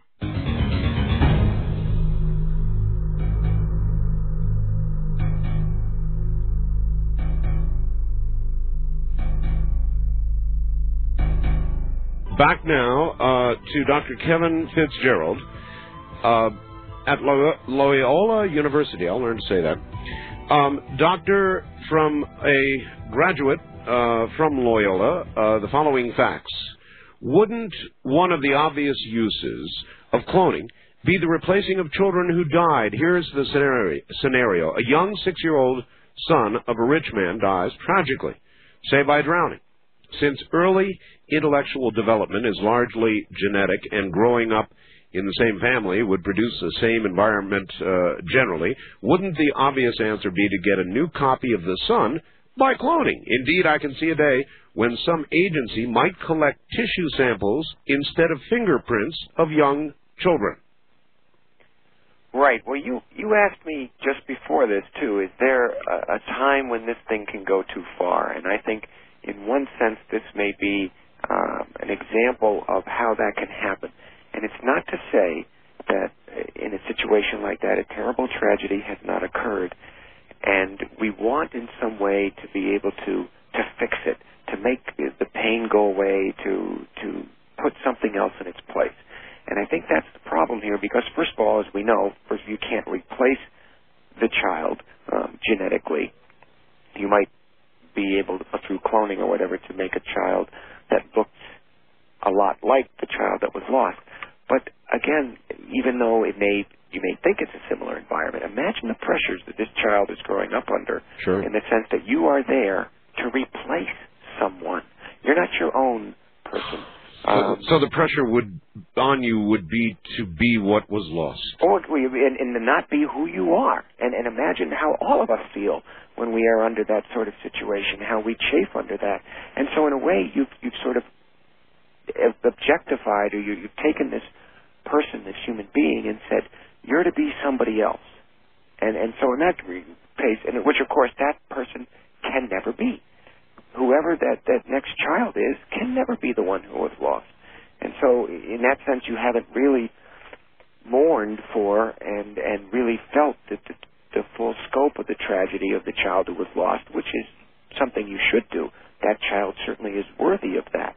And at the other time, the next child coming along, sure, is not getting what that child is worthy of. So in a sense, you lose out on both ends. I would, I can easily see that uh, as a priest, uh, you would be very sensitive to, if you were doing research in an area, um, very sensitive to the point where you had gone too far, and you would easily catch yourself because of your discipline.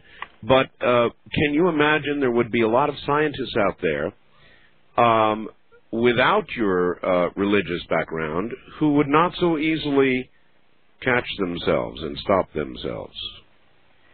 Well, again, I mean, it, it, it, scientists do not work in a vacuum. It is a community, and um, most, you know, scientists are like most people we meet. Um, they're loving people. They're in families, and, and they interact with other people in their lives that they care for, and they bring all that, too, with them into the science.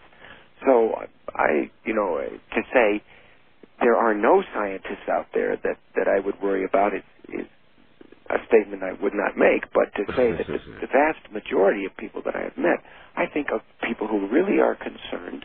Um, they may not have the same education and I in order to articulate it or put the you know, professional ethical phrases on it or not, but I think they have the same good instincts that they would look at what they do and say, I wouldn't do anything that I wouldn't do to myself or my loved one. Well, all right, having said that, w- with respect to research going on in the private sector, as a generalization, would you make the sta- same uh, a statement with respect to research uh, being done by and supported by uh, the government? Um, in, in this country. You mean, when you say that, I'm getting the impression that you mean something more secretive or whatever. Oh, well, indeed I do. Yeah, uh, okay. Our government's main interest is national security, and that, mm-hmm. of course, means right. uh, weapon app- weapons applications. Right, usually. Right. And under that rubric, you know, right, much has been done in the past, which, of course, um, once it came out into the light, is um, something that, you know, I, I think we look at and realize that this was, this was wrong. Um, Uh, one of the big issues now, of course, in, in ethics has been some of the uh, use of soldiers in nuclear testing. Mm-hmm. That was done somewhat uh, in a way that they were not as informed as they should have been about what was going on. Or even more horrifically, when Hazel O'Leary, the Energy Secretary, has to come forward and admit that we fed plutonium to children and pregnant women, that sort of thing. To imagine right. we did that then... Uh, and to project forward to what might be going on in government labs now. Mm-hmm. Uh, that, that's why I asked you um, your, your statement as a generalization in the private sector. Could you, if you project that into what might be going on within government now, uh, are you comfortable? Well, at, at present, I would say I'm I'm more comfortable um, because the uh, reason given in the past for doing some of these, these kind of crazy things was, again, like you said, national security. We had a huge threat. We had this enemy, and mm-hmm. because we had to prepare ourselves for this onslaught, we thought we could use that as an excuse to do things that, that normally we wouldn't do. At present, I don't believe that this country has that same sense of impending doom from some external, you know, force like a...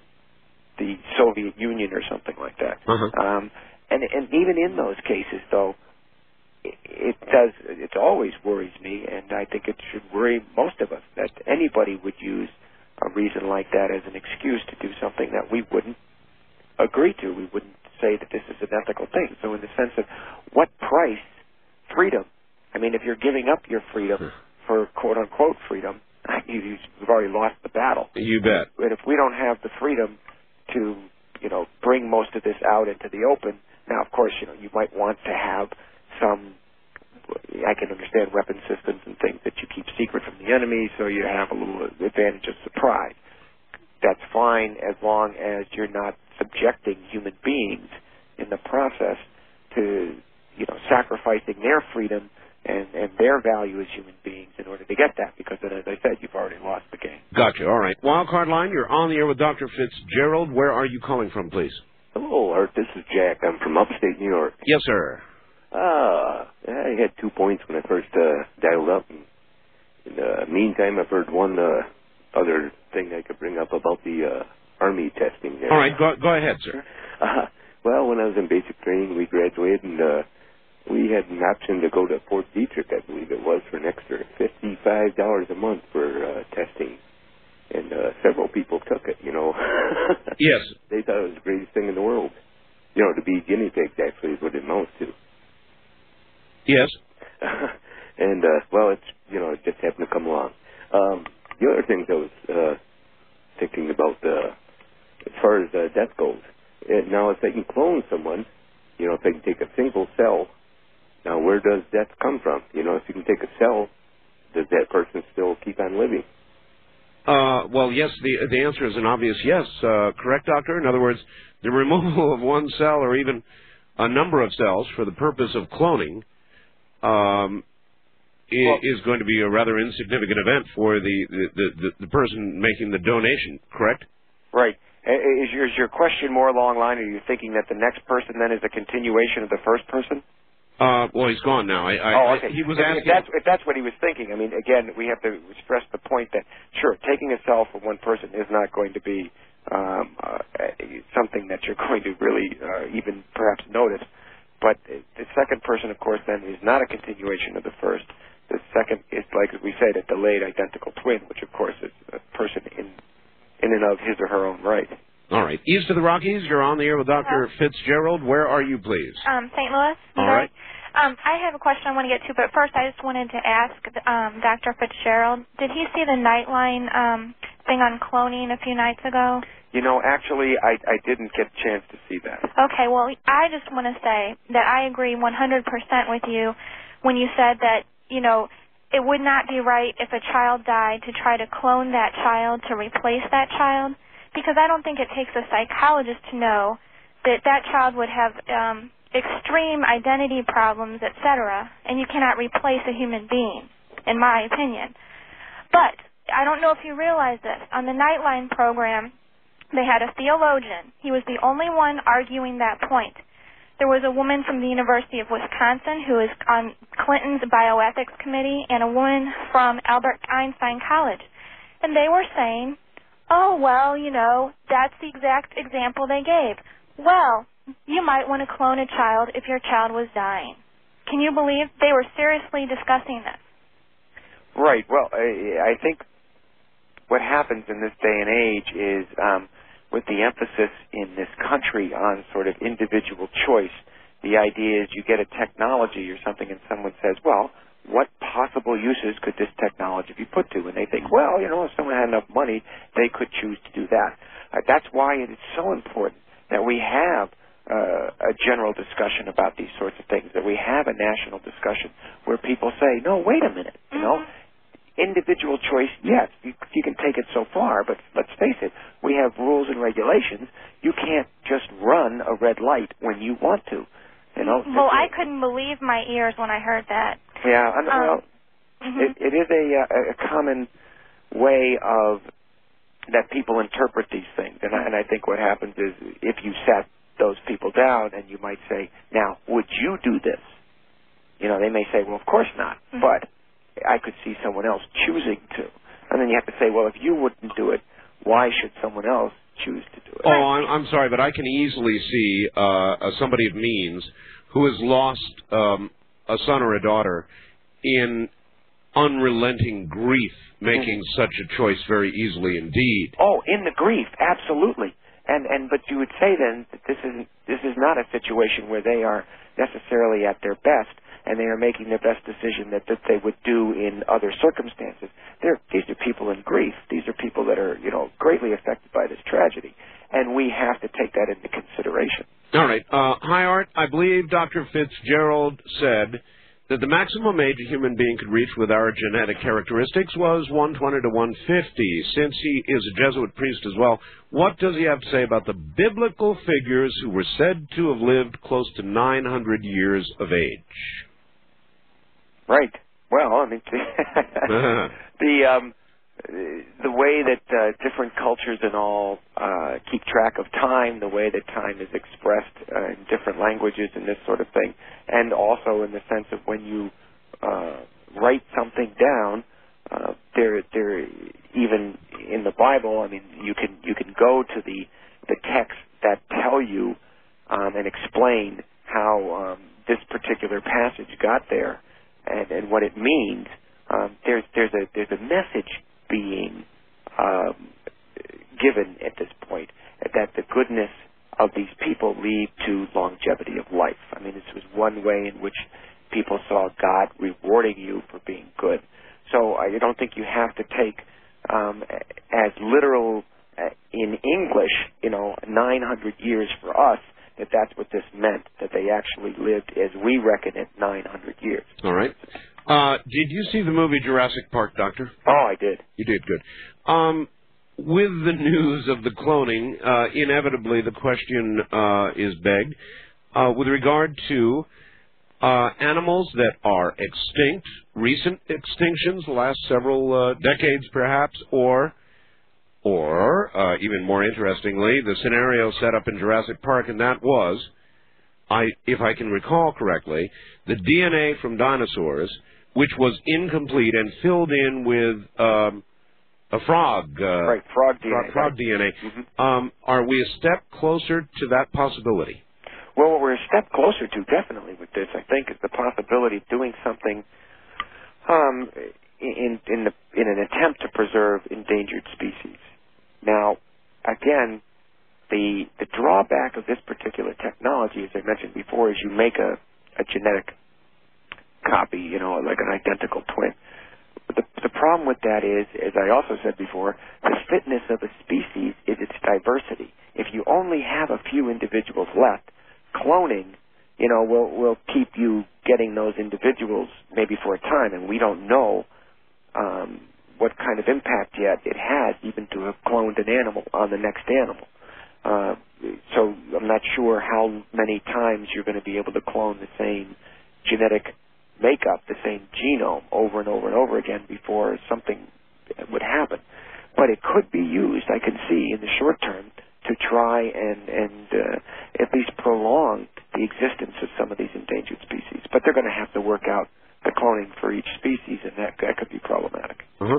In, uh, in the follow-up uh, book, only at this point, I believe, uh, to Jurassic Park, uh, it was contended by Mister Crichton that the, and I may be getting a, away from your disciplines here, but I, I will ask, that the process of evolution um, is one of diversity, and that evolution occurs at a, a rapid clip with diversity. And his contention in the book was that with the Internet, with the global telecommunications network that we have now in the world, um, there will be, instead of many ideas generated in separate places, Uh, a sort of a top ten list of ideas in America, Bangladesh, uh, India, you name it, uh, and that actually evolution will be slowed because of a lack of uh, a diversity. Would you, would you think there would be anything to that theory?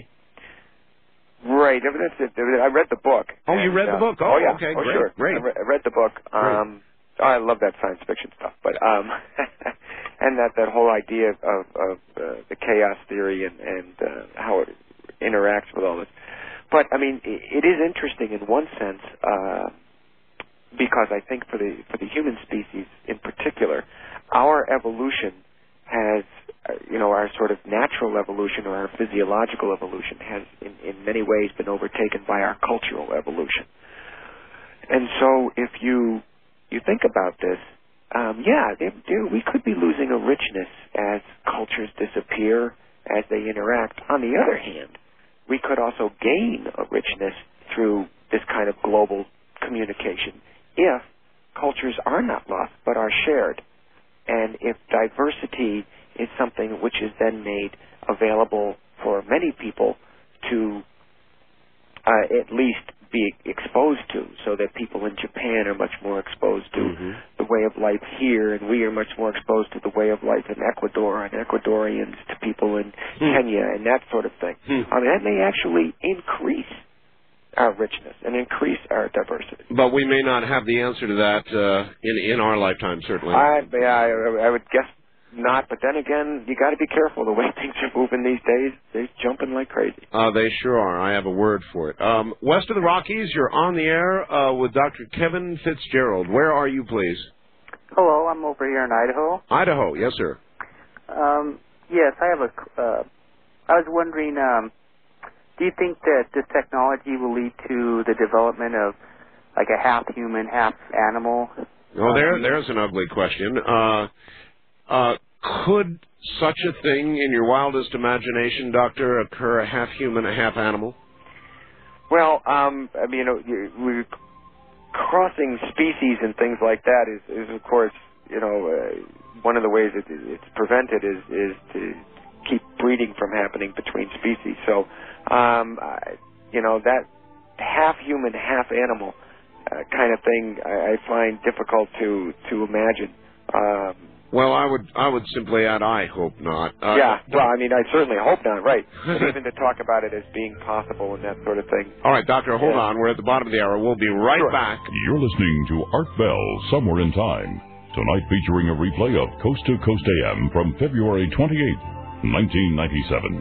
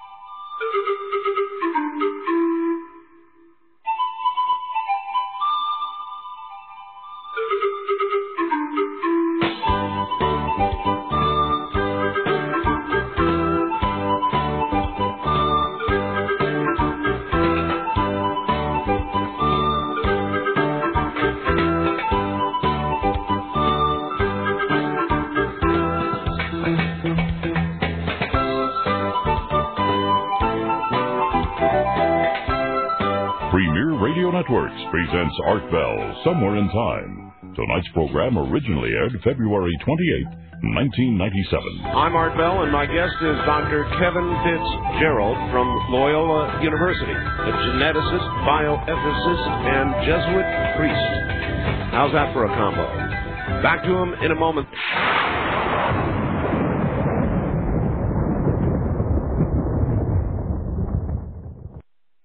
Now we take you back to the night of February twenty-eighth, nineteen ninety-seven, on Art Bell, Somewhere in Time.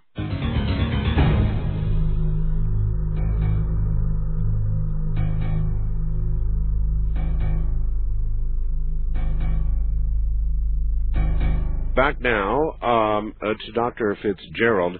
Uh, doctor from uh, Diane in Los Angeles, uh, who says her aunt developed breast cancer and had to have a mastectomy. Now, they told her after the tumors uh, were tested that she had five separate kinds of cancer at the same time.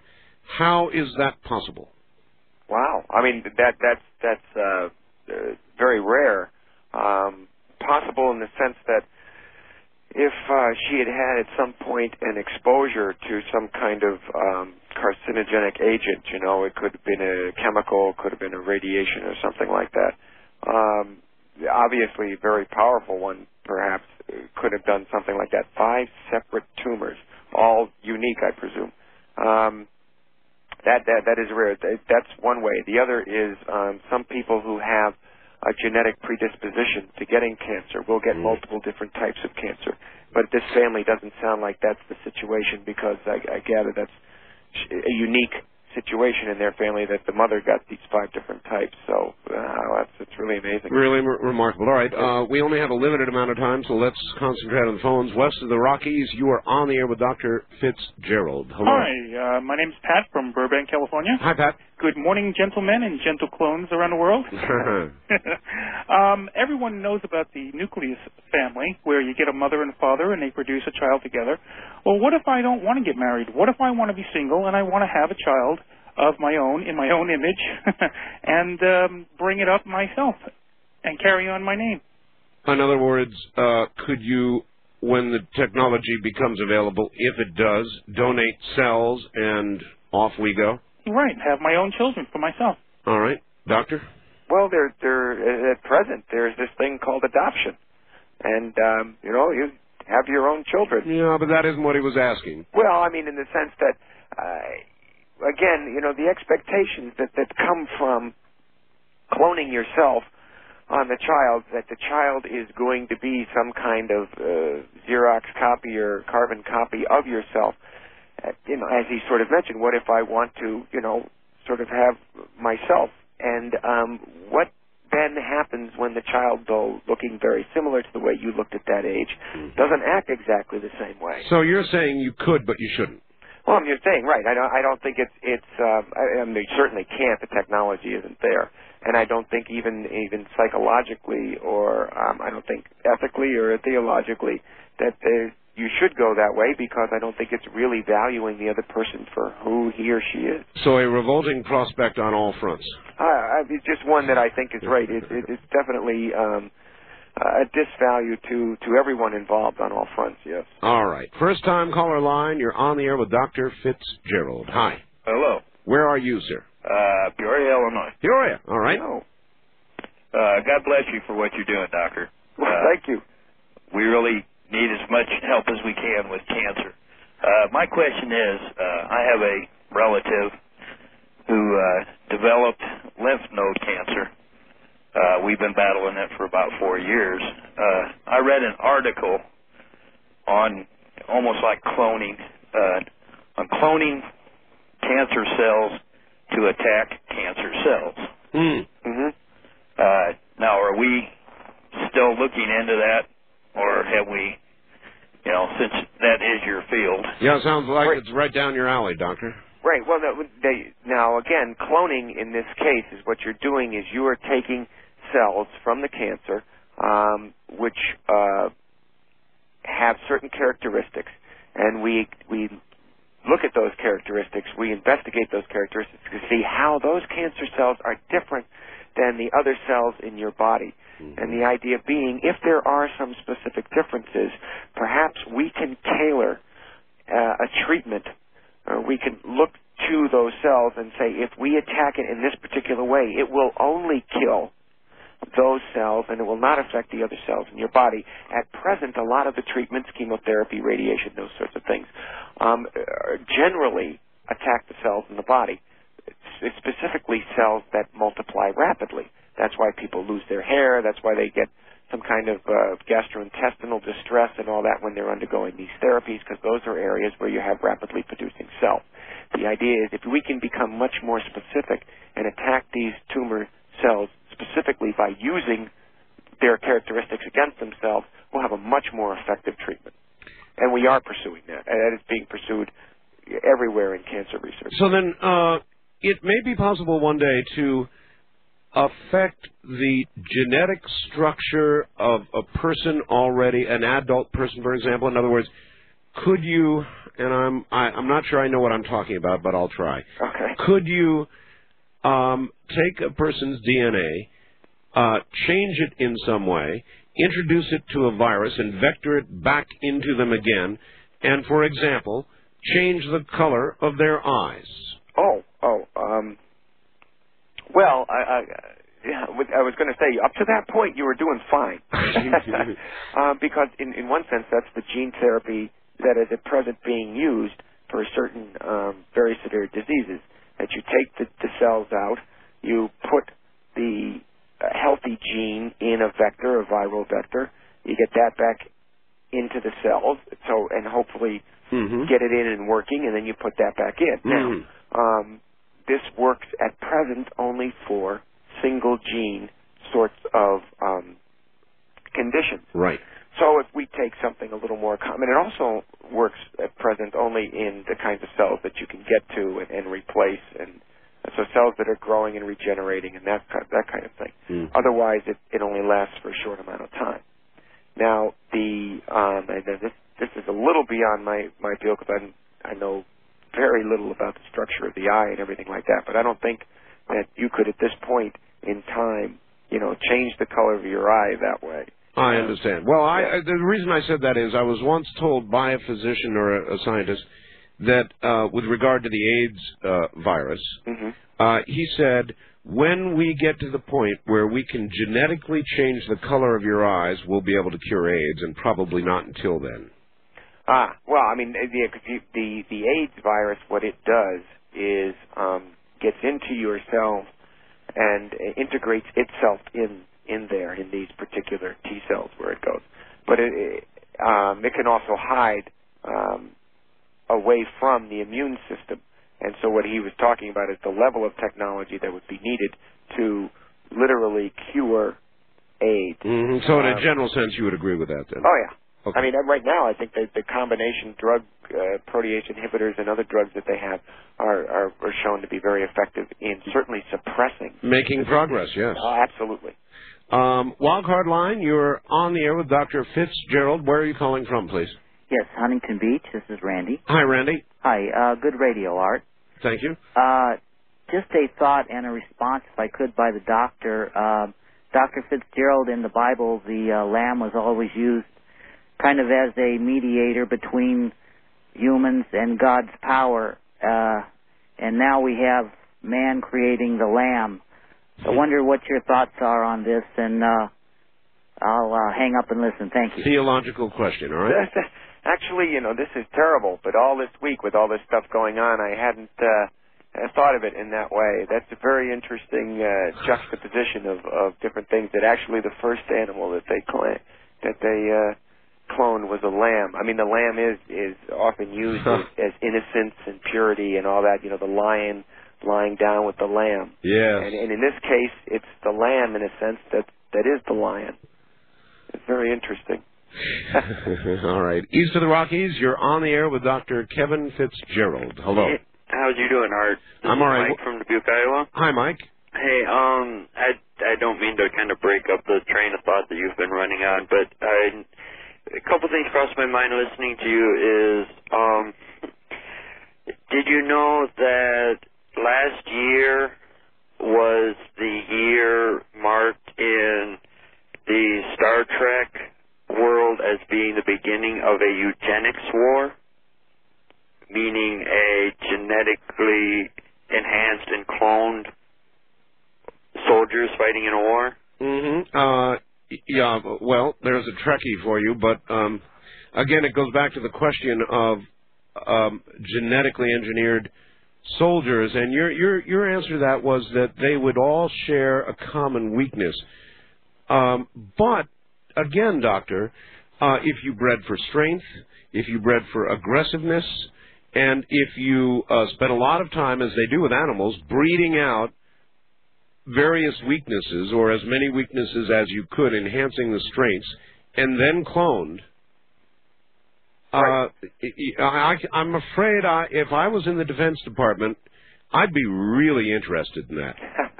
Well, first of all, the, the, the people that you would go to to ask about this would be, you know, of course, the people that, that did this kind of breakthrough. And, and what they could tell you, since they're in animal husbandry, look at some of the strains of dogs that have been bred for exactly the, the things that you have mentioned, for strength, for intelligence, for um, aggressiveness.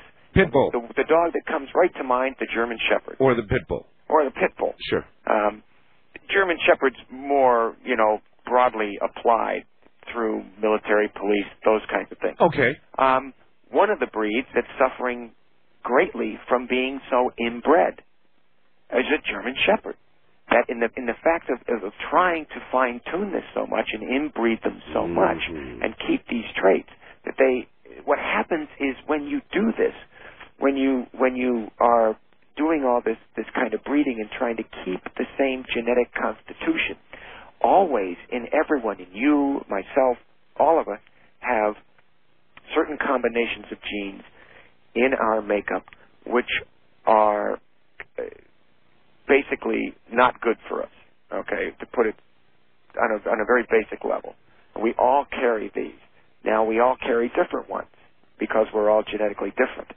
If you were to try and clone some kind of quote-unquote superhuman and clone that superhuman, then they would still have somewhere in their genetic constitution these uh, recessive traits, as we say recessive because in a sense they're you need both genes to to um, to have this weakness. Okay, it would be there. You would not be able to get those out. I mean, that's that's part of the the shuffling of the genes and things. So somebody, some scientist, could come along and say, well, let's find out what those are, and use those. Yes. And again, against any kind of supposed superhuman that you could genetically, uh, you know, get through breeding. Um, here's a horrible little question. Would it ever be possible, could it ever be possible, for a woman to be created from a man's D N A? For a woman to be created from a man's D N A? Yes, in um, other words, we have the the X Y right. business. Well, but actually it's much it's becoming much more complicated than that, as always it always does in science. Um, it, it, it also turns out the fact that when you put sperm and egg together mm-hmm. and get the, the fertilization and a new, a new human being, when the the male and the female make their particular sex cells, whether they be sperm or egg, mm-hmm. there's a process that goes on where we leave an imprint on our genes. Okay, and the process, in fact, is called imprinting. And that process has to occur for the genetic material to be able to get together in fertilization and, and produce a new human being. If, for instance, you took, say, a male uh, genome, the genes from a man, all right, the chromosomes, right. and just duplicated it, okay, in a sperm, just make two copies. Right. All right, and get rid of the Y chromosome and double the X. Right. You could not, it would not work because the female imprint would not be there.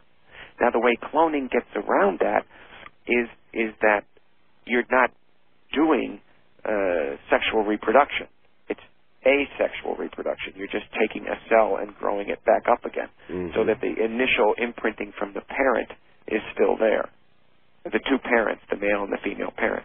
But you can't just take one sex, duplicate the genetic material, and get a new human being. All right. Uh, here, here's, here, let me throw you a, a big curve then, since sure. we're going down this road. Um, much, much controversy going on now about um, homosexuality. Uh, genetically, uh, any gen- do you believe that there is a genetic reason for homosexuality, or that that will eventually be proven, or that it is environmental or a combination thereof? Well, I, I think this is... A, You know, sexual orientation is, um, is similar to intelligence. It's similar to other things. It's a very complex trait. And when we were talking about complex characteristics of human beings, where I think we're always talking about a mix of environment and genetics. And so um, to, to ever say that someone is going to find a gene, I think that is, uh, I would be...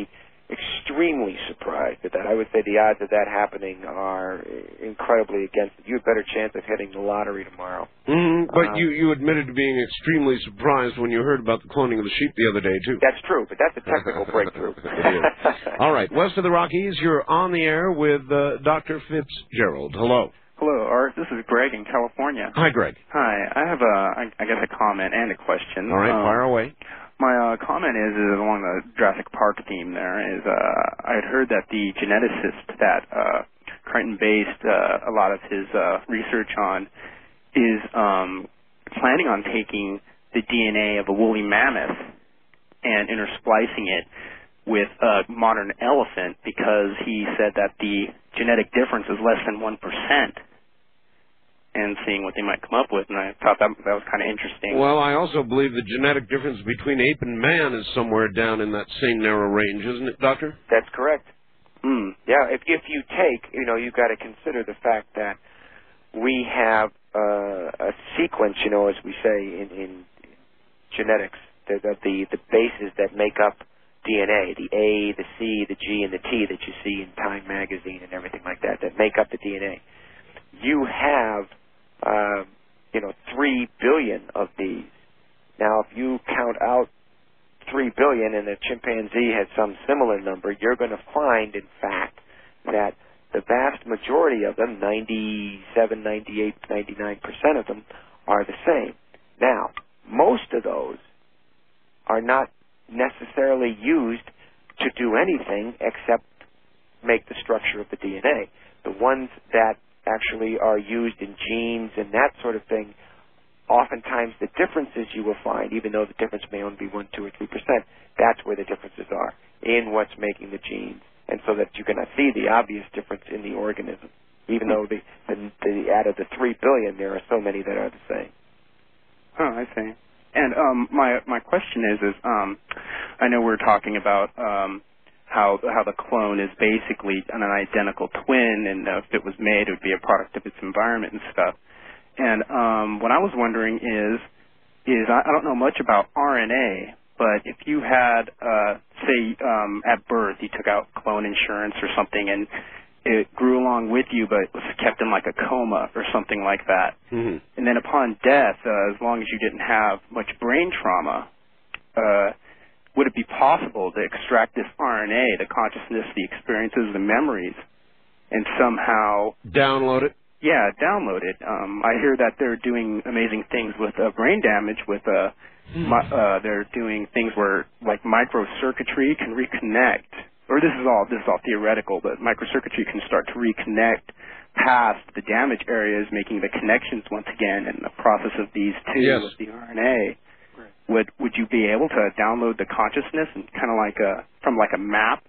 Oh boy! uh, uh, I love science fiction; it's so much fun.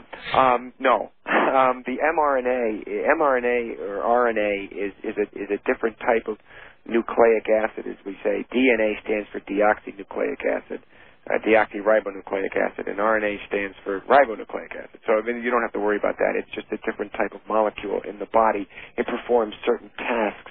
They have discovered in some uh, experiments and things that sometimes this R N A is important in the memory process, but it, the memory is by no means in the R N A. Um, the the things that you're talking about with the rewiring of the brain, um, as in many things in the body, there's a great deal of redundancy. It's like backup systems, you know, to to help in times of stress or failure or or damage.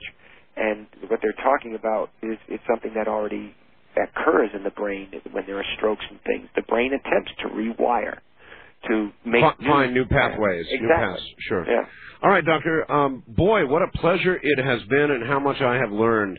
Uh, it is a wild field that uh, that you are in, and with your disciplines, uh, it must make for you must have some interesting days and nights. Uh, it is. It's never dull. I'll tell you that. I'm sure, Doctor. Uh, it's way, I'm sure way past your bedtime, and I really want to thank you for sticking with us this long. You're quite welcome, Art. Thank you, my friend. We will do it again sometime. Oh, when, when you move this to an afternoon show, I'll be more than happy to. Okay. Take, take, take care, care, Doctor. Right. Okay. That's Doctor Kevin Fitzgerald from Loyola University, a geneticist, a bioethicist, and a Jesuit priest. A rare opportunity indeed.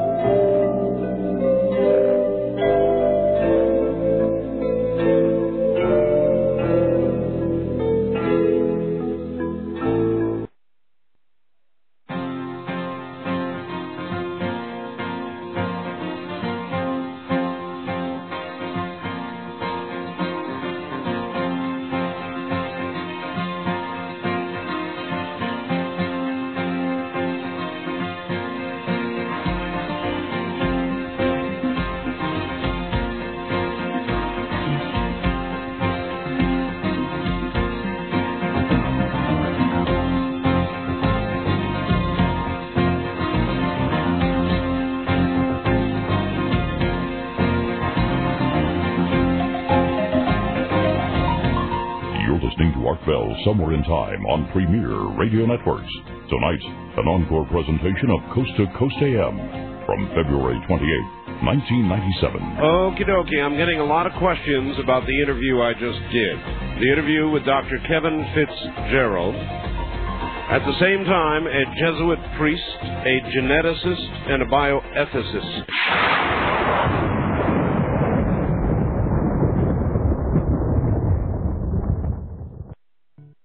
Listening to Art Bell Somewhere in Time on Premier Radio Networks. Tonight, an encore presentation of Coast to Coast A M from February twenty-eighth, nineteen ninety-seven.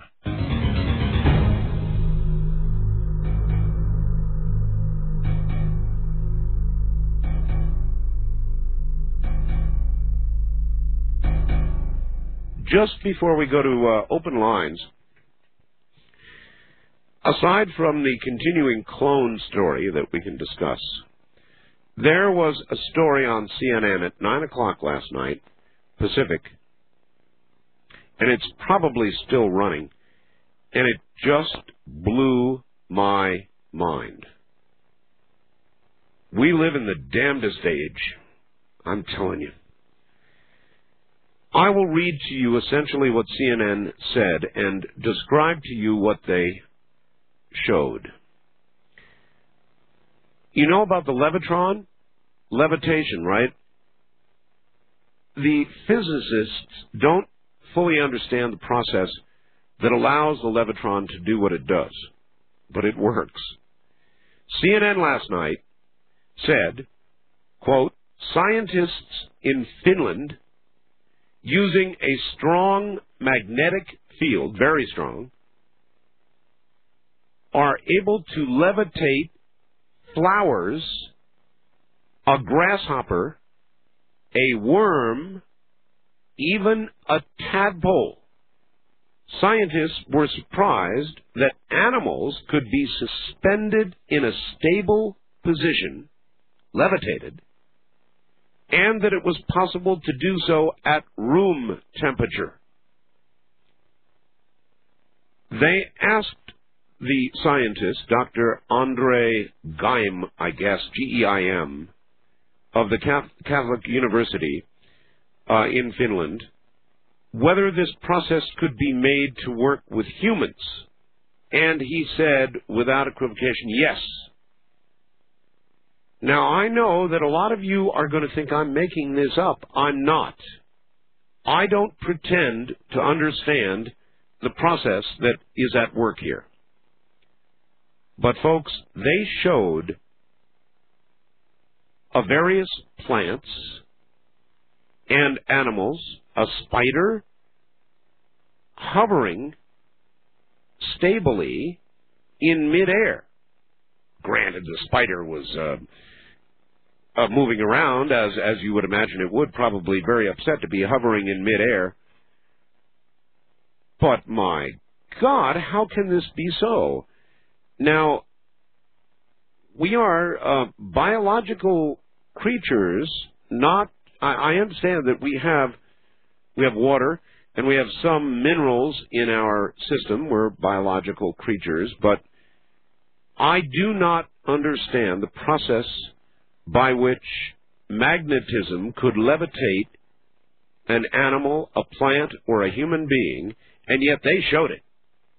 It was on, it was on C N N. Now, I hope that some of you that saw this will call up and confirm that it is true. I am amazed at the age that we live in. You recall the Finnish experiments, uh, the anti-gravity experiments uh, they were doing. Now we have levitated biological mass, living biological mass, With, with magnetism. And I must say, it blew me away, and I guarantee it will blow you away as well. And uh, speaking of being blown away, Oklahoma City bombing suspect Timothy McVeigh has allegedly, reportedly, admitted to his defense team that he planted the bomb that leveled the Murrow uh, Federal Building. The Dallas Morning News reports that McVeigh told his lawyers he planted the bomb during the day to get a, quote, high body count, end quote, send a strong message to the government. Kind of a surprise. Um, I would imagine his attorneys are mystified at, at such an uh, admission. President Clinton, uh, speaking of mystification, has recertified Mexico as a great partner helping out with drugs. This on the heels of the Mexican drug czar being arrested for uh, protecting uh, shipments of drugs. So I don't know what the hell they're doing back there. I, I don't think they know what they're doing either. I watched with horror earlier today a shootout in California. I watched, I've got satellite here um, of various sorts, and I watched K T L A's coverage of the shootout in California, in Hollywood. Two bank robbers were killed by police in one of the wildest shootouts since the S L A incident in, in Los Angeles. It was unbelievable. They had helicopters up. These gunmen were armed. It is said, outgunned the police for a long time. Uh, I mean, they were, they looked themselves like SWAT team members. They had A K forty-sevens and more. And it was unbelievable.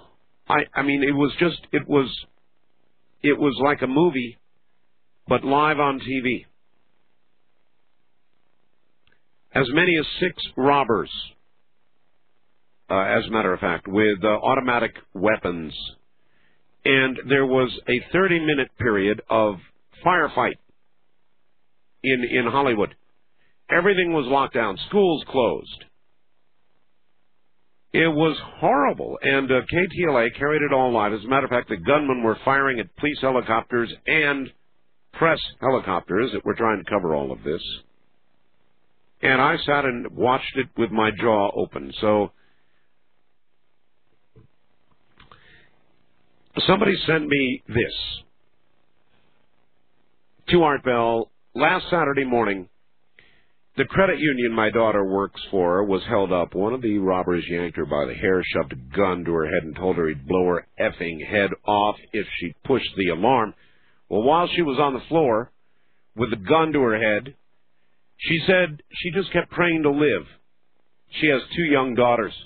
The paper said no one was injured, but one can't really say that when a gun, gun is shoved uh, uh, at your head and your life hangs on the whim of a half-wit. A few years ago, the bank she worked for was held up uh, and the inside sprayed with bullets. She said the noise from the guns is deafening, the fear palpable. So, with this on my mind, I watched the events unfold concerning the shootout in North Hollywood, listened to Raymond Fisher of the L A Police Commission on C N N tonight when he was interviewed by the Winston Souls guy who has a tan, he says here. Mister Fisher described one scene where shots were flying uh, as being under control. He also felt police should not be armed with heavy weapons like the robbers used because these could get out of control on their side. And he noted that decisions for heavy arms can't be made on the basis of this one incident. On the Larry Elder program on K B C today, it was reported that a gun owner uh, opened his store and made available to the police more sophisticated arms, an offer they're said to have accepted. Yeah, Mister Fisher, I say let's have lots more of them before we get our act together. I then listened to some professor from Georgetown on M S N B C say that we need more gun control. Well, Art, if we had gun control, the only ones with guns would be the government, the bad guys as well. And sometimes they're increasingly they're getting hard to tell apart. The news reported that of six thousand two hundred bank robberies in the U S last year, two thousand one hundred took place in Los Angeles.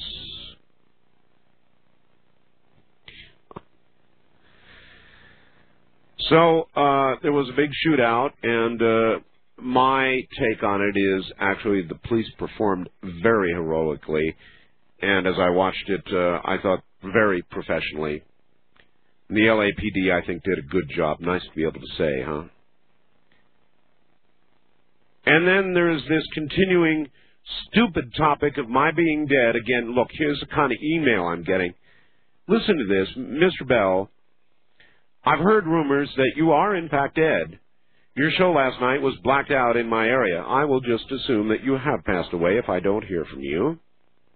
Clark, P S Ramona, if you're reading this email, I just want to tell you that Art has done great things in his lifetime. I'm sorry you've lost such a great person. I will keep you and your son in my prayers. Uh... Touching Clark, but, you know, I'm getting a little tired of this, and it's not humoring me anymore. I am not dead. And I am tired of seeing reports of my death. I am not dead, damn it. And then there's this to make me laugh. Art thought you might be interested in starring in in uh, in starring uh, the starring role in my new movie, tentatively titled "Dead Man Talking." Thanks, Dave. Um, thank you, Dave. That's very nice.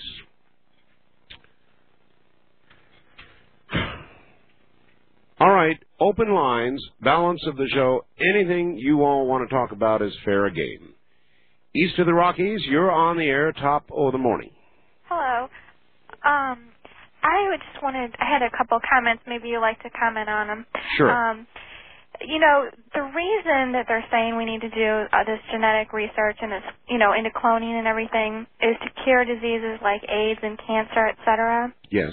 Um, but it's, you know, when you think about it, it's kind of interesting because right now we have a doctor in Houston, Texas named Doctor Brzezinski, who the F D A is trying to put in jail, who is, has cured some patients of I'm, I'm very, very aware of his case, mm-hmm. and um, he's been asking to come on the pro- oh, mm-hmm. uh, come on the program, and so there's a good chance that next week I will contact him and uh, and get him on. I'm very aware of his case. Mm-hmm. I know the court case is coming down toward the end mm-hmm. now, and um, It does seem like an interesting interview, and I know they're coming after him. Uh-huh. And he's probably a pretty good test case, mm-hmm. because the man, as far as I know, with all these thousands of patients that he has treated, has never had one bitch, one complaint from mm-hmm. anybody, and allegedly has had a great deal of success, and the F D A is going after him like a freight train. So... You, yeah, you so, kind of have to ask yourself why. Yeah, I am asking myself uh-huh. why, and I will ask him why next week. So, mm-hmm. how about that? Can okay? Can I mention one other thing? Yep. Um, and also, I know, haven't you had Doctor Leonard Horowitz on your program? I have indeed. And of course, Joyce Riley. Of course. And um, they make a pretty good argument, especially Doctor Horowitz in his book "Emerging Viruses: AIDS and Ebola, Nature, Accident, or Intentional." Yep. That AIDS could have likely been intentionally created by our government. So then you have to ask yourself, you know, the whole series of events. So now we're having to do this cloning research and genetic research to cure AIDS. Well, if we actually made AIDS, you know, you know what I mean? What's the whole purpose? I know, I know, I know exactly. And also, have you seen the movie um, "The Island of Doctor Moreau"? Uh, I have not yet. Uh, is it worth seeing? It's running on uh, pay-per-view now, so I could I could see it over the weekend. Well, I would see it now that they're, as you mentioned, that they transferred a bamboo's um, immune system into an AIDS patient. Yes. And in this movie, there's like they're half animal and half people. Yes. Um, and also they were doing experiments. Well, they were had like implants. And they were shocking them right. to get them under control. Right. Mm-hmm. All right. I'll. I'll. I'll check. Is it worth seeing? I would see it. All yeah. right. All right. Mm-hmm. Done deal. I will see it, and and you look for uh, the good doctor on the show next week, I think. So many important people to interview in so, so little time. Uh, yeah. The interview we just did was a very rare one with uh, Doctor Fitzgerald. Rarely will you ever find. Um, An academic with the kind of background this man uh, brought to us, uh, that of a uh, serious genetic scientist, a Jesuit priest, and a bioethicist, somebody uh, who must constantly be running into himself. It was a fascinating uh, interview. And again, if you would like a con- and that's one I really would archive. First time caller line, you're on the air. Hi. Hi, uh, Art. Yes, sir. Yes, I um, I wanted to know, this is the first time I heard your program, and I just got a computer, and this, the information on the on the net is just unbelievable. You mean on my website? Yes, sir. Uh-huh. Uh, I found one other website, and and when I went on to it, I wanted to see the ultimate U F, U F O page, uh, Tufo, something like that, Tufop. And when I punched it up, it said, uh, you're unauthorized, forbidden. Um, what, what's well, up with that? Uh, I I can't answer for somebody else's somebody else's website. Um, it may be that you do need some sort of authorization, or it may be that you've got a browser problem, or you know who knows. Um, where are you calling from, sir? I'm calling from the Antelope Valley. We're not far from you. Okay. Um, well, I I can't answer your question any better than I just did. It, it, either you've got a browser problem, or Uh, there is some sort of level of authorization required to get on the site. Either one are possible. But the odds are that if you've made it to my site, um, and by the way, I, I don't want to load the site down, folks, but we have a brand new setup on, on the web page. If you want to take a look at it, you're welcome to. I'm, I don't want to cause the page to crash. So tentatively, I will just tell you, take a look this sometime this weekend when you get an opportunity. Go to my website and take a look. You'll see a whole new look. It's uh, w w w dot art bell dot com. And uh, Keith Rowland has been working, sweating away, secretly over the last several days, redoing the website. And uh, so it's going to look very different, uh, very different to you indeed. Uh, but I don't want to send so many people up there all at once that I cause it to crash. So when you get an opportunity over the weekend, just casually meander on up there and take a look-see. East of the Rockies, you're on the air. Hi. Yes, sir. This is John in Peoria. Hi, John. I was wondering if you heard anything from the gentleman that called from Washington uh, last week.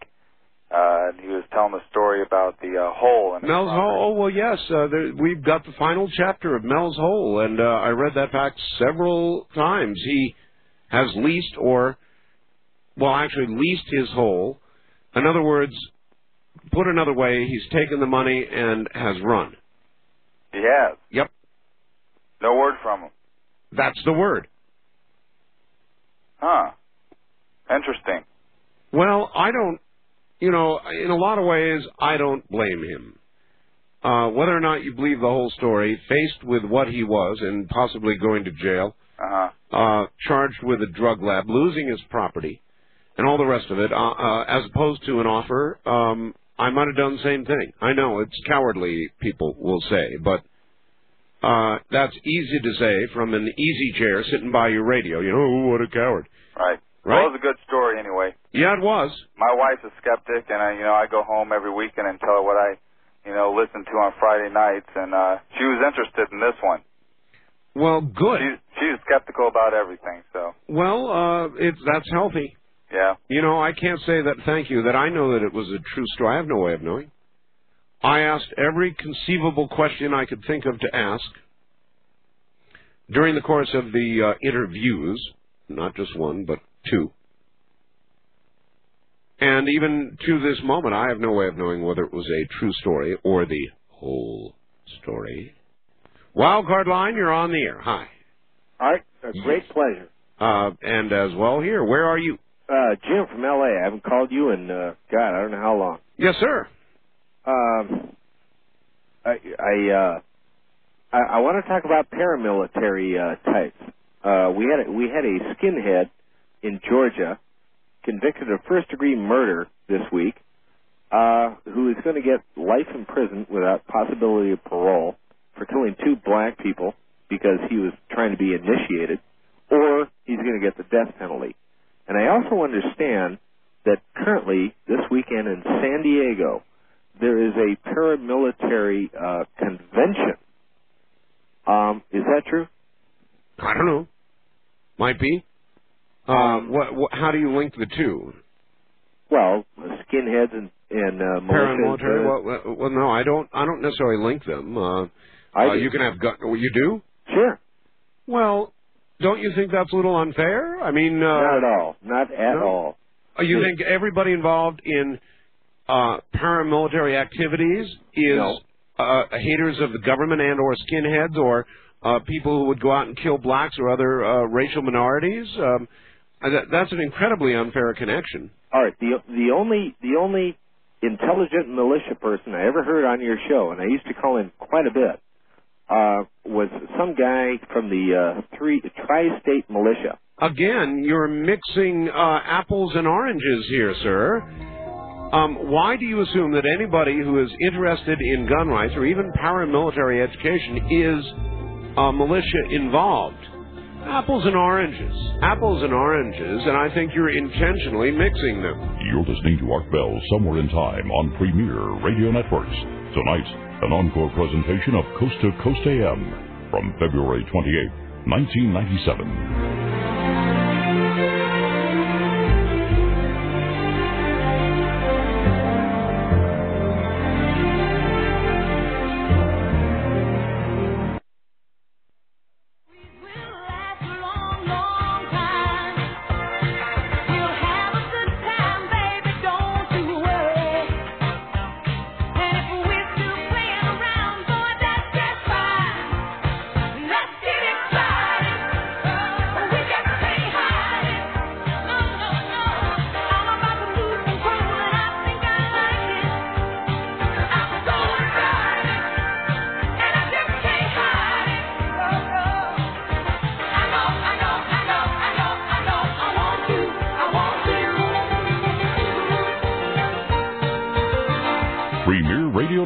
Presents Art Bell, Somewhere in Time.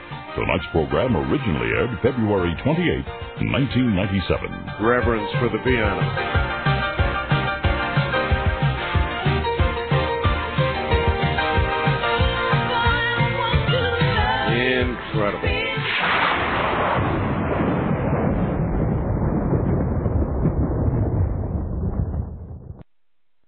Now we take you back to the night of February twenty-eighth, nineteen ninety-seven, on Art Bell, Somewhere in Time.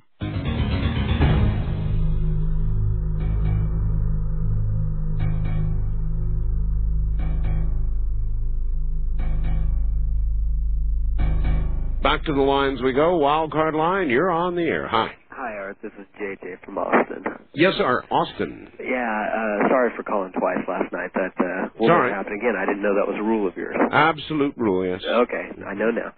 Um, I, uh, the question that I was going to uh, ask again last night uh, was, do you happen to have the rancher's name in San Antonio? No, I do not. Oh. Um, the television station is not to be named. I promise not to do that. Okay, sorry about that. Um, so the answer is no, I don't know his name. Okay. Um, but I will have the videotape either Saturday or Monday, probably Monday. Okay. And uh, then we'll get the photograph up and everybody can go, oh, wow.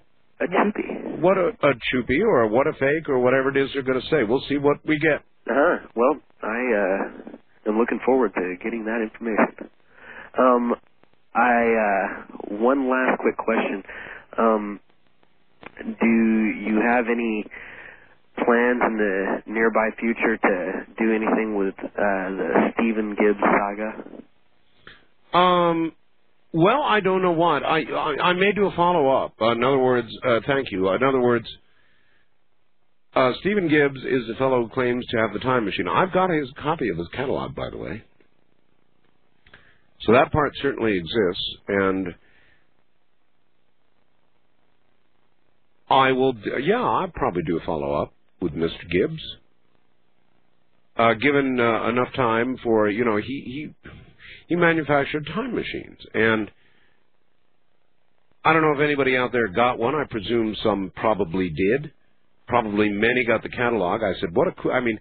Imagine how cool it would be to have a time travel catalog sitting on your coffee table. You know, it's not like uh, having a Radio Shack catalog or whatever else kind of catalog sitting on your table, um, or even a National Geographic, but it gets, it's like a conversation piece. Oh, a time travel catalog. You don't see those every day. So we'll probably do some kind of follow-up uh, with Stephen Gibbs. I, I don't know what that would be, but sure, something. First-time caller line, you're on the air. Hi. Hi. Hello. Hi. How are you? I'm very well, thank you. Well, I think I have your flu bug. Yeah, it's going around. Um, we have at our network in Oregon about forty employees, and I think that about ten of them uh, at any given moment lately have been down with the flu. So it's it's a horrible little bug going around and getting just about everybody.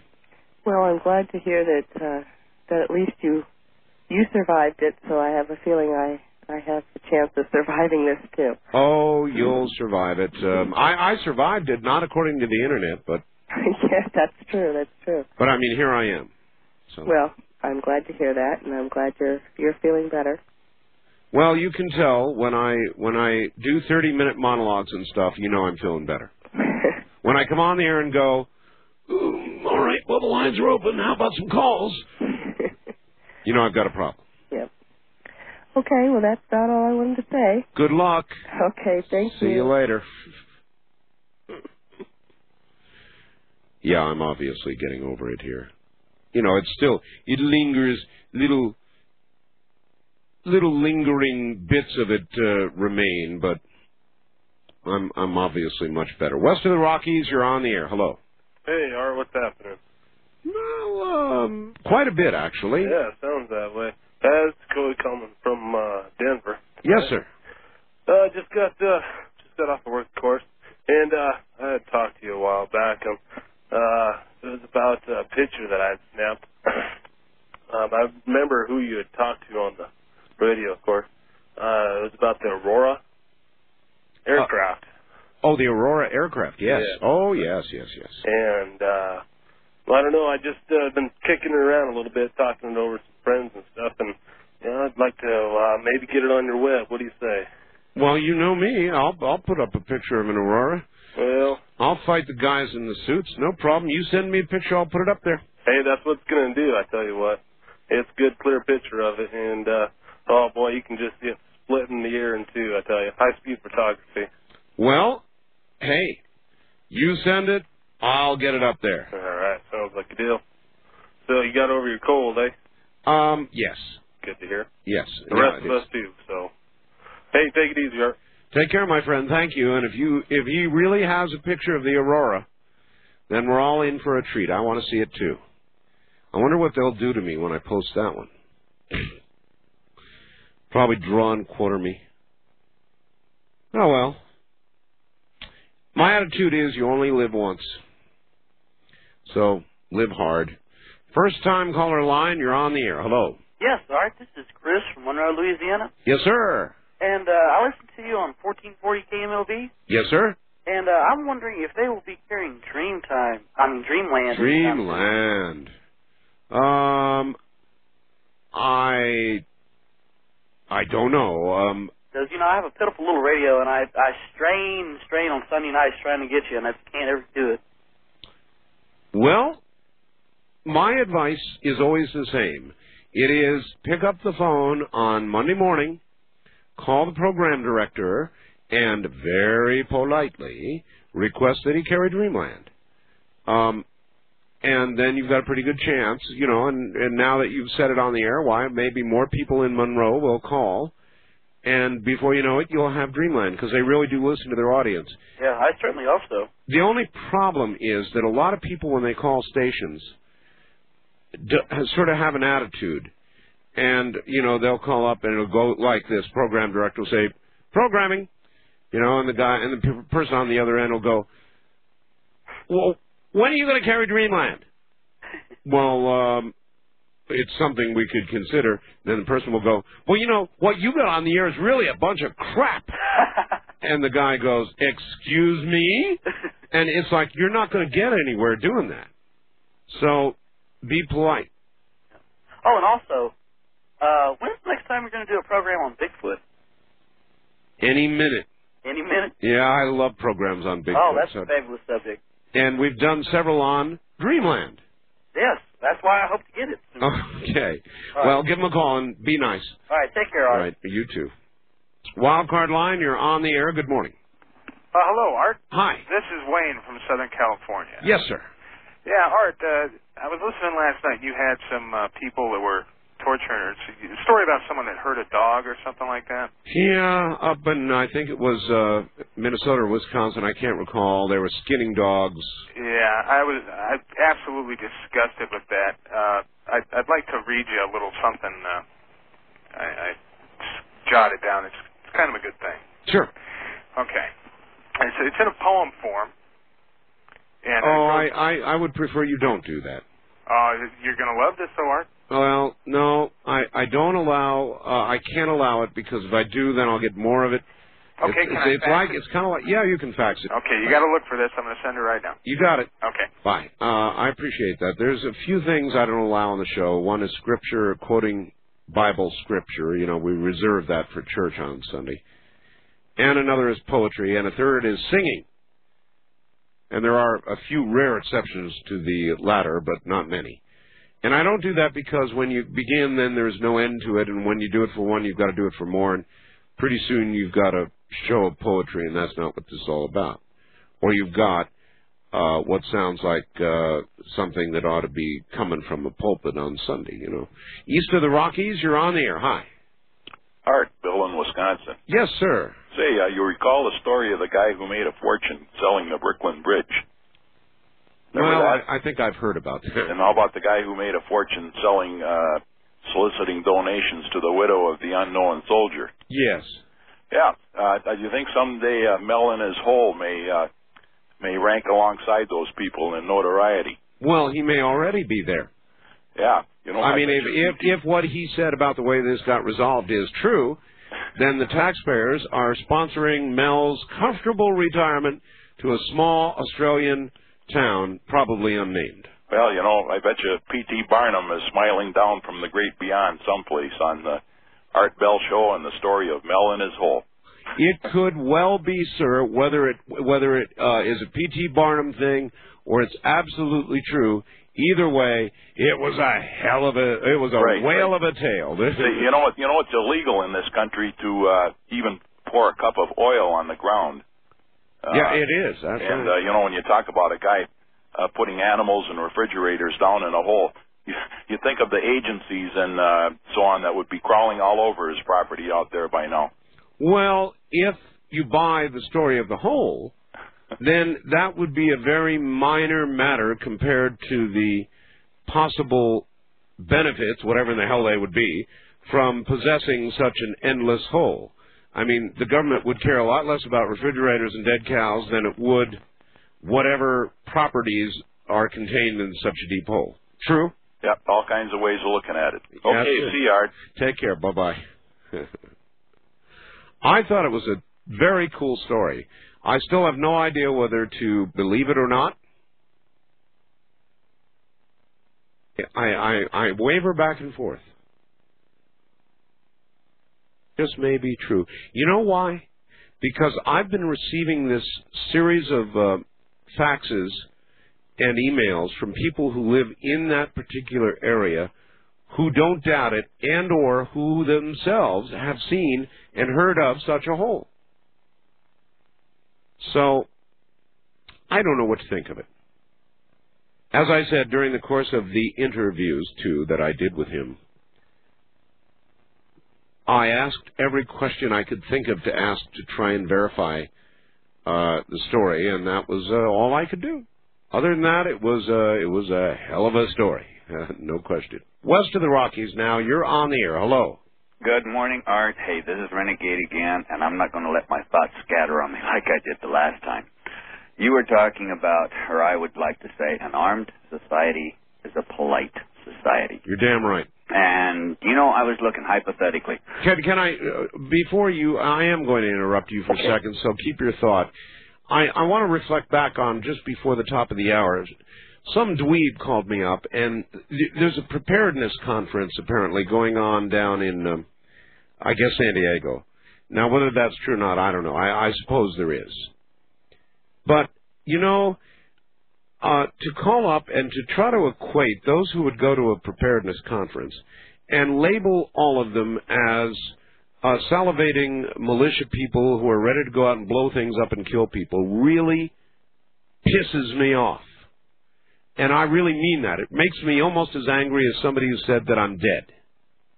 There's absolutely no reason uh, to come on the air and make that kind of asinine, apples-oranges uh, kind of comparison. And I started stewing about that during the news.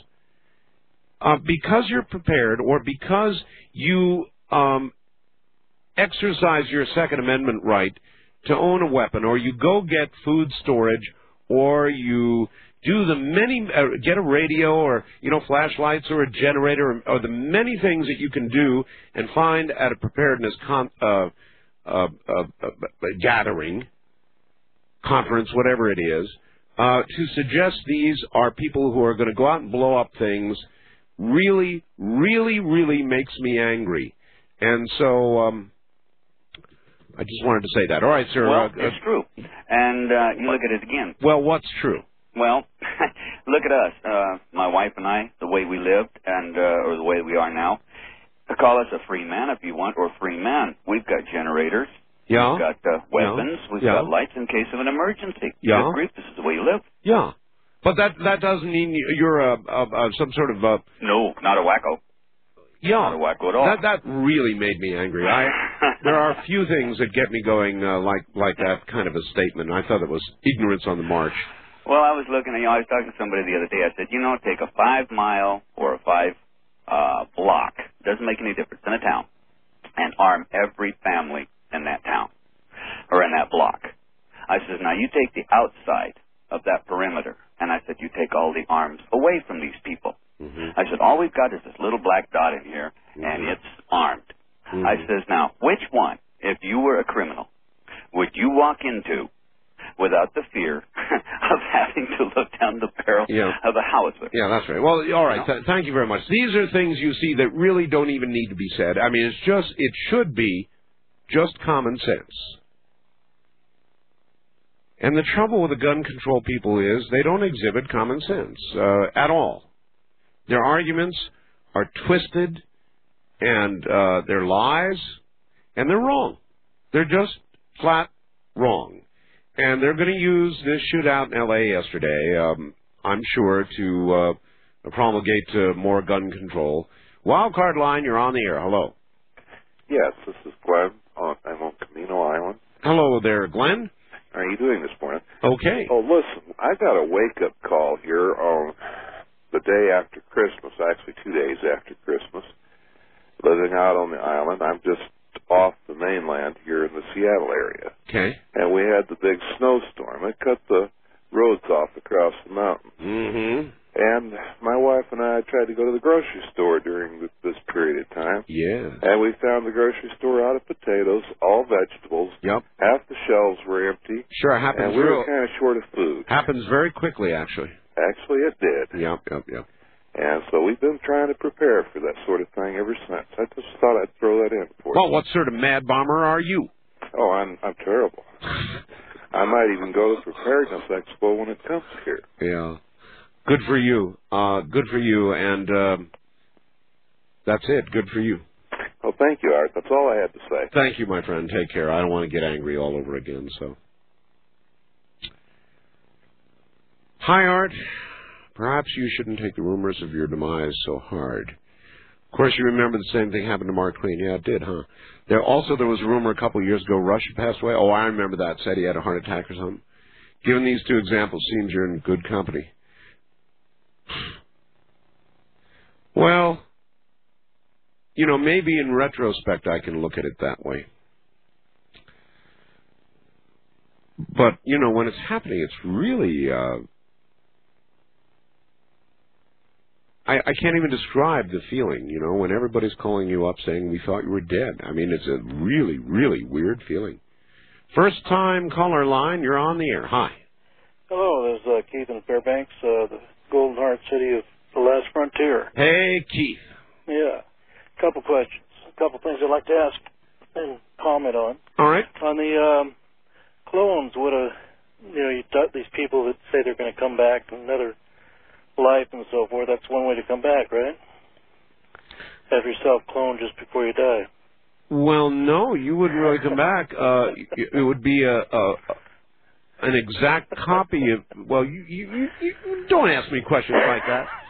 Okay, and then I used to. I grew up in Washington, by the way, and uh, we used to go hunting and fishing a lot around the hole, and we used to hear about it.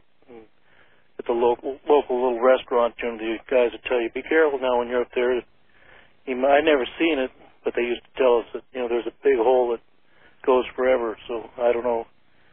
You know, we, I kind of wish I would have seen it, so I could have told you I'd seen it. I just heard about it when I was a kid.